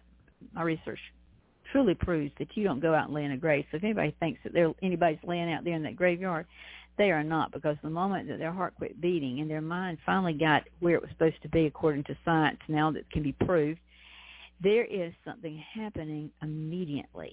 So you either go into heaven or hell immediately after you stop breathing. It's one or two places. The way that these people are trying to make people believe is that they can put them and connect them to artificial intelligence. And they're going to try to put you into like the Neuralink and do the brain interfaces. And it's going to connect your D N A, so you can never get away from it. It's your personal fingerprint. Your D N A is different than anybody else's D N A. It's singing its own tune. And once it's connected to the system, you cannot break it. It's just like the Matrix movies, when there became a time to get rid of the red pill, blue pill, whatever, and, and destroy you.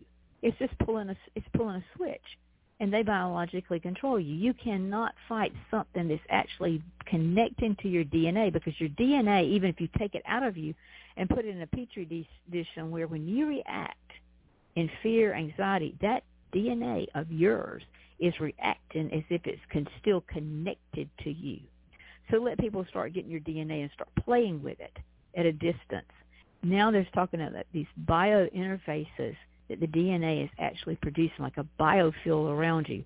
I am telling you, this is the most evil thing that's ever been brought upon humanity. We, I mean, we thought that the, the recent um, taking viruses out of the, the wild and making them gain-of-function viruses, and then having these perfect little so-called things that were patented before The, the the viruses were created, we thought that was bad enough, and that was crimes against humanity. I am telling you right now that a crime against humanity is the controllability of you as a as a remote-controlled being. And the technology is already there. And it's only going to take getting someone that's going to step up as as the Antichrist to push us through this ecological system of what the United Nations wants to do with the sustainability goals and objectives by twenty thirty. So we're already eight we're eight years out. We're closing in on on, on seven years out. So if that's the case, and we know that the tribulation period, we are told, is going to happen at a certain period of time, there's no doubt we're already in that. So the great wrath that hopefully we'll be taken out of by the time we get just a little bit further into this, with the Antichrist coming into the picture, and then the mark of the beast being presented. We're not far away from that, because the technology that I'm looking at can completely control you like you are a remote-controlled being. And once you're connected to it, it is over. That's why if you take that mark, you can never enter the gates of heaven. That's why the Bible's telling you, know what you are choosing. This is serious stuff. I mean, it's very serious stuff, and I, I'm amazed at it, because the it, the genius behind it is so, I mean, evil genius is absolutely amazing to me when you can catch up what they're up to. And they are literally going to connect everybody on this planet to this system. It's going to be just like the beehive mind of the Tower of Babel. And there's no escape from it if you ever decide to lock yourself into it. You will never escape. That's why the mark of the beast sends you to hell, because there's no way to pull it out of you. It is literally locked into your D N A. So I think, you know, tonight we've really tried to make people aware that this is not some con- you know, conspiracy theory. This is seriously that we are at the end of days, and we are literally, I'm literally begging people. I'm literally, literally telling people that I love, I love you, but I love your soul more than I do your flesh or what you can give me, because the days are short. They are short. I, I mean, any any moment the catching away could happen, and I think we need to be aware of that. Yeah, amen to that. Um, you know, I just tell people, all we need is a manifestation of the Antichrist and showing up of some kind of extraterrestrial whatchamacallit of some kind or another. That's their strong delusion as far as I'm concerned. And it really is. They're just two events, and it's, it's prophesied out the yin-yang. So we've got, like, untold numbers of prophecies that talk about all of these events come, and, and we're, I mean, that could happen tomorrow. It could happen tomorrow. That's right. So again, we are. I mean, we yeah, see, that, we see the, the U F Os end. Right now. The U F O thing right now is going to be used as that fallen angel agenda. That's yep. in the making. And we also see the sustainability stuff. the right people that's going to walk in and make us follow this under ecological reasons. They're going to mandate under ecological reasons. When that happens, we've got the Antichrist in place. We got all this stuff. We got the Starlink satellites. They're just getting more and more of them up there so they can connect yeah. everybody to them. It is just, it's right in our faces, and it's sad. It's sad. And, and you know what? The U F Os always seem to, and, and this this is not new news, but the, the U F Os always seem to show up whenever there's a new nuclear event or the threat of a nuclear event or an actual detonation and a test. Now, that being said, right. why, why is that relevant? Well, because right now we have the Ukraine publicly announcing that they believe that they have the right to use tactical nukes to protect themselves against the Russians. You got that, and you also got co- continuous sorties being flown by the F thirty-fives in concert with the United States and, and the I A F because they're practicing to, to uh, go in and uh, wipe out the Fort Al facility, which they've already openly admitted must be done with tactical nukes. Any of those events that occur, guess what? It's the perfect excuse for these entities to show up en masse and tell everybody we're here to save the day. But anyway, I didn't want to run out of time for Zen. Zen, did you want to jump in? Uh, yes, I think, you know, again, and as we have been reiterating, that is the end game. Um, you can go to Carolyn Rosen, Doctor Carolyn Rosen. She was the assistant to Doctor Werner von Braun, who started the NASA program, and he talked about how there was this deception coming and that uh, they would have humanity accept the ancient aliens as the returning gods. And it, this, without a doubt, in my mind, is part of the strong delusion and Uh, the return of the Antichrist, Apollyon, Abaddon the Destroyer. Uh, these things are intricately tied, uh, in my opinion, to all these things.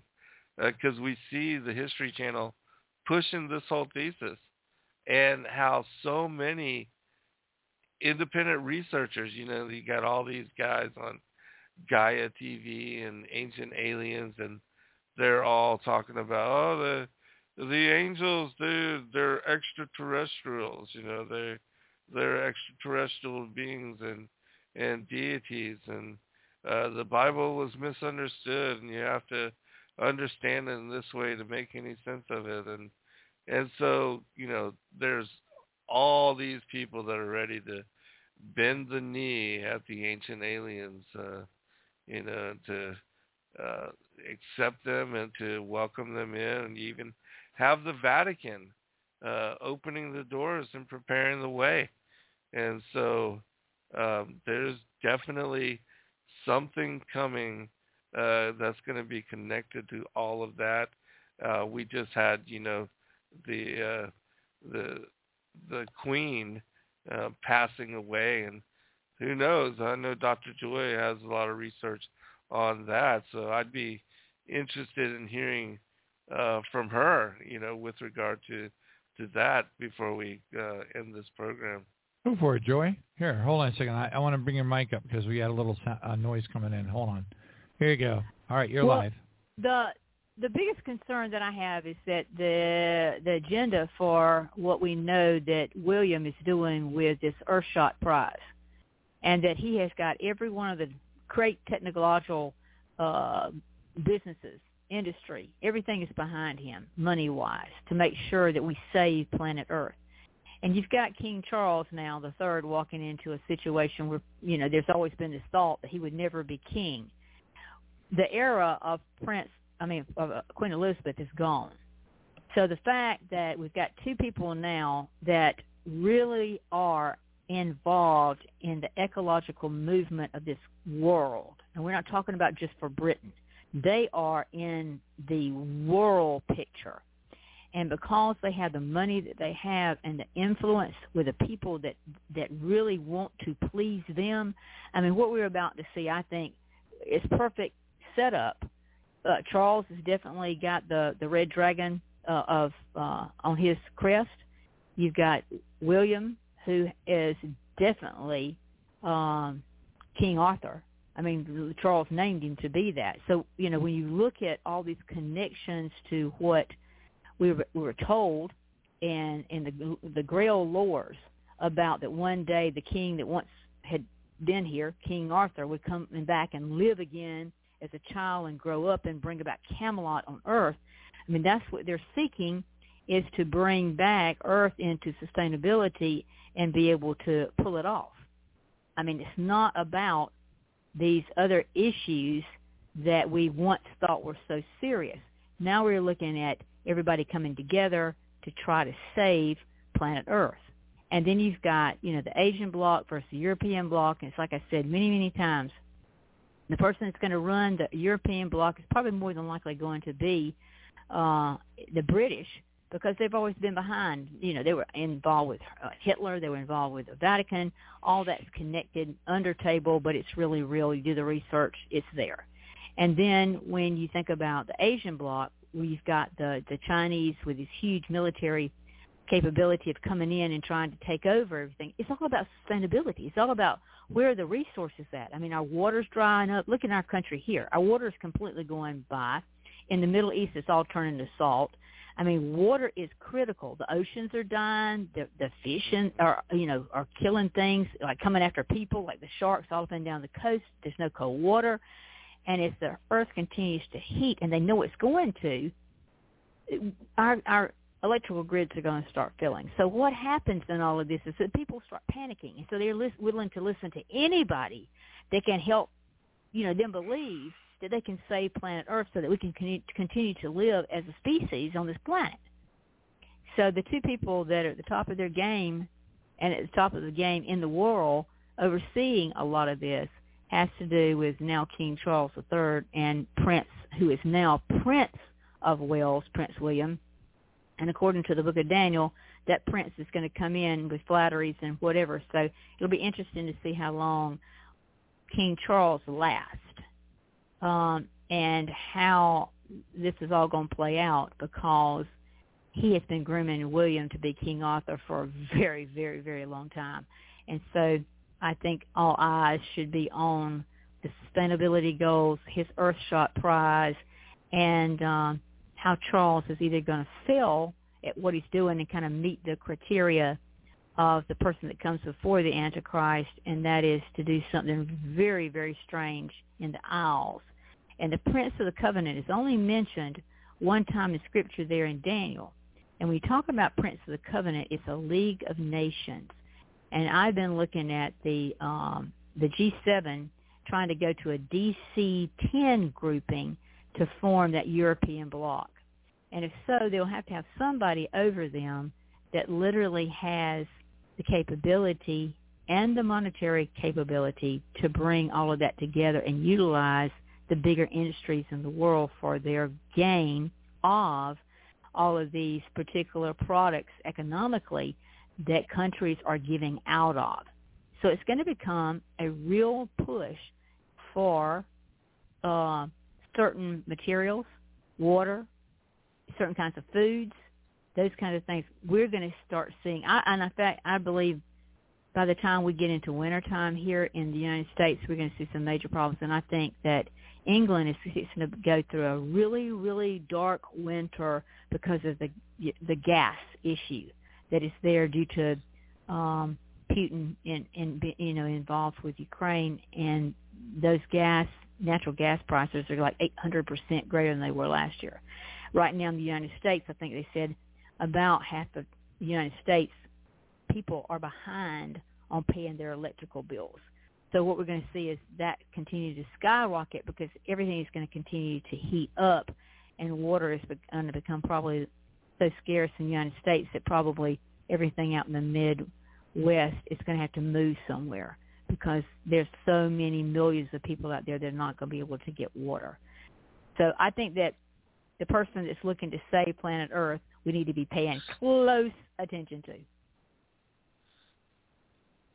Yes, right, absolutely. Right. Amen. And yeah, there's and there's so many parallel dynamics that are happening that we can't even keep our, there's no way to keep tabs on it all. I mean, you know, to your point about the, the uh, rent and or the electric bills, there, I saw an article that said over twenty-two million people in the United States are behind on their electric bills, and, and that's putting it lightly. Every every yeah. single topic we talk about, let's say let's say just for instance, we talk about twenty separate end times topics. Well, what concern it doesn't concern me, and I'm fine with it because that's what the Bible says.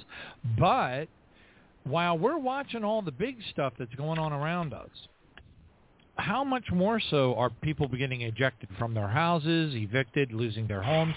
We, we can't keep up with all of it. We can't keep up with it. Like no. just today, I was like, wow, I thought, I, I'm like, I was thinking to myself, this is just a random thought. You know, we really haven't heard that much about fires in California this year. I wonder what's going on. And I looked into it, and the whole West Coast is on fire. They have over ninety-eight yeah. active fires right now. And it's just That's unbelievable. Right. We're not even being told about any of this stuff, and you can lose sight of it right. real easy, and it's spinning out of control. Uh, you know, the literally the foundations of all the things that we take for granted in this, and, and if it's happening in this country, how much more so everywhere in the other countries? Yeah, I tell people all the time, look at what's going on in Europe, look at what's going on in China, and get ready because it's coming this way. Yes, but, right. You know, see, they keep, they is. wag the dog. They keep things like Trump and Biden and all that on the T V, but they're not telling us how bad everything's getting. They are no. literally wagging the dog in our face, and we're we're focusing no, on stupid things instead of true yeah. things. It really is, and it's it's it's um. You know what? I'm just glad that we're getting close to, to the evacuation mission. That that's that's all I'm really. I, I've been saying people, I, I can't wait to get off this alien demon infested rock for eleven years, four thousand shows, maybe five thousand by now. Who knows? And you know, and at the end of the day, I'm ready to go. Hallelujah, thank you, Jesus. But if I need to stay and do some more work, then praise God, and we'll just you know muddle through it. But um, thank you guys for coming. Zen, do you want to close with some prayers for us tonight? Sure.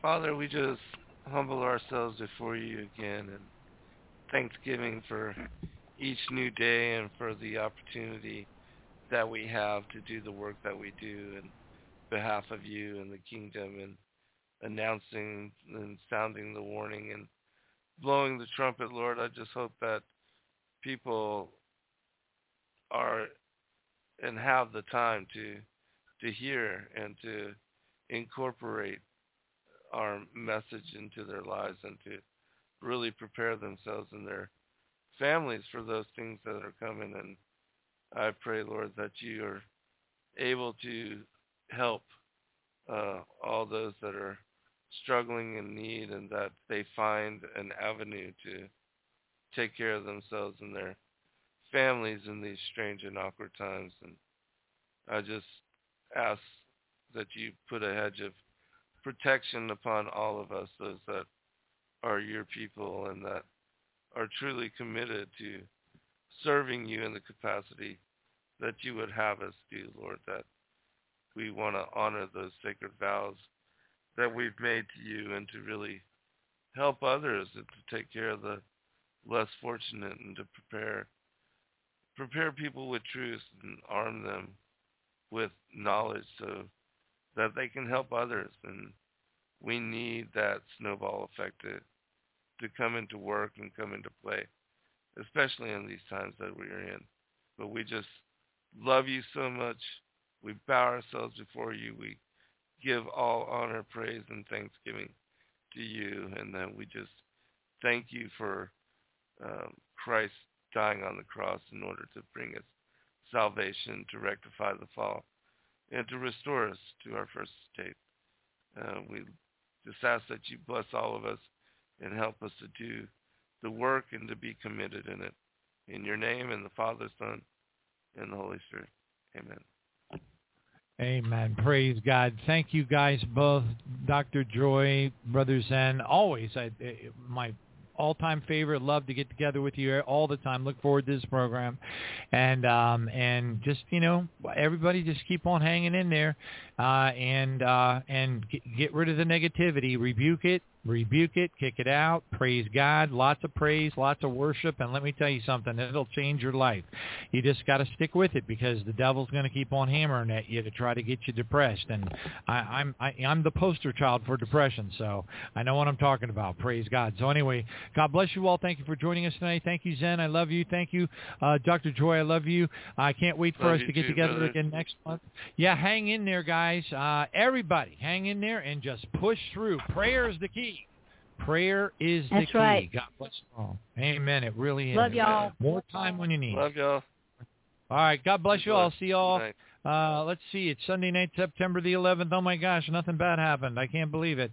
And we'll see you Wednesday night, seven p.m., Lord willing. Thank you for joining us. God bless you. Shalom.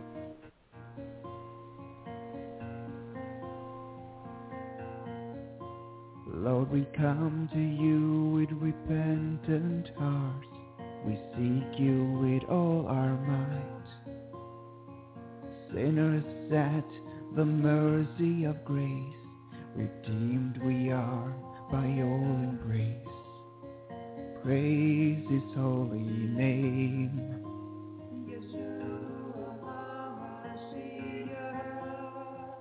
Praise the King of Kings. I shall lift my obedient children to the clouds, for they shall see my glory.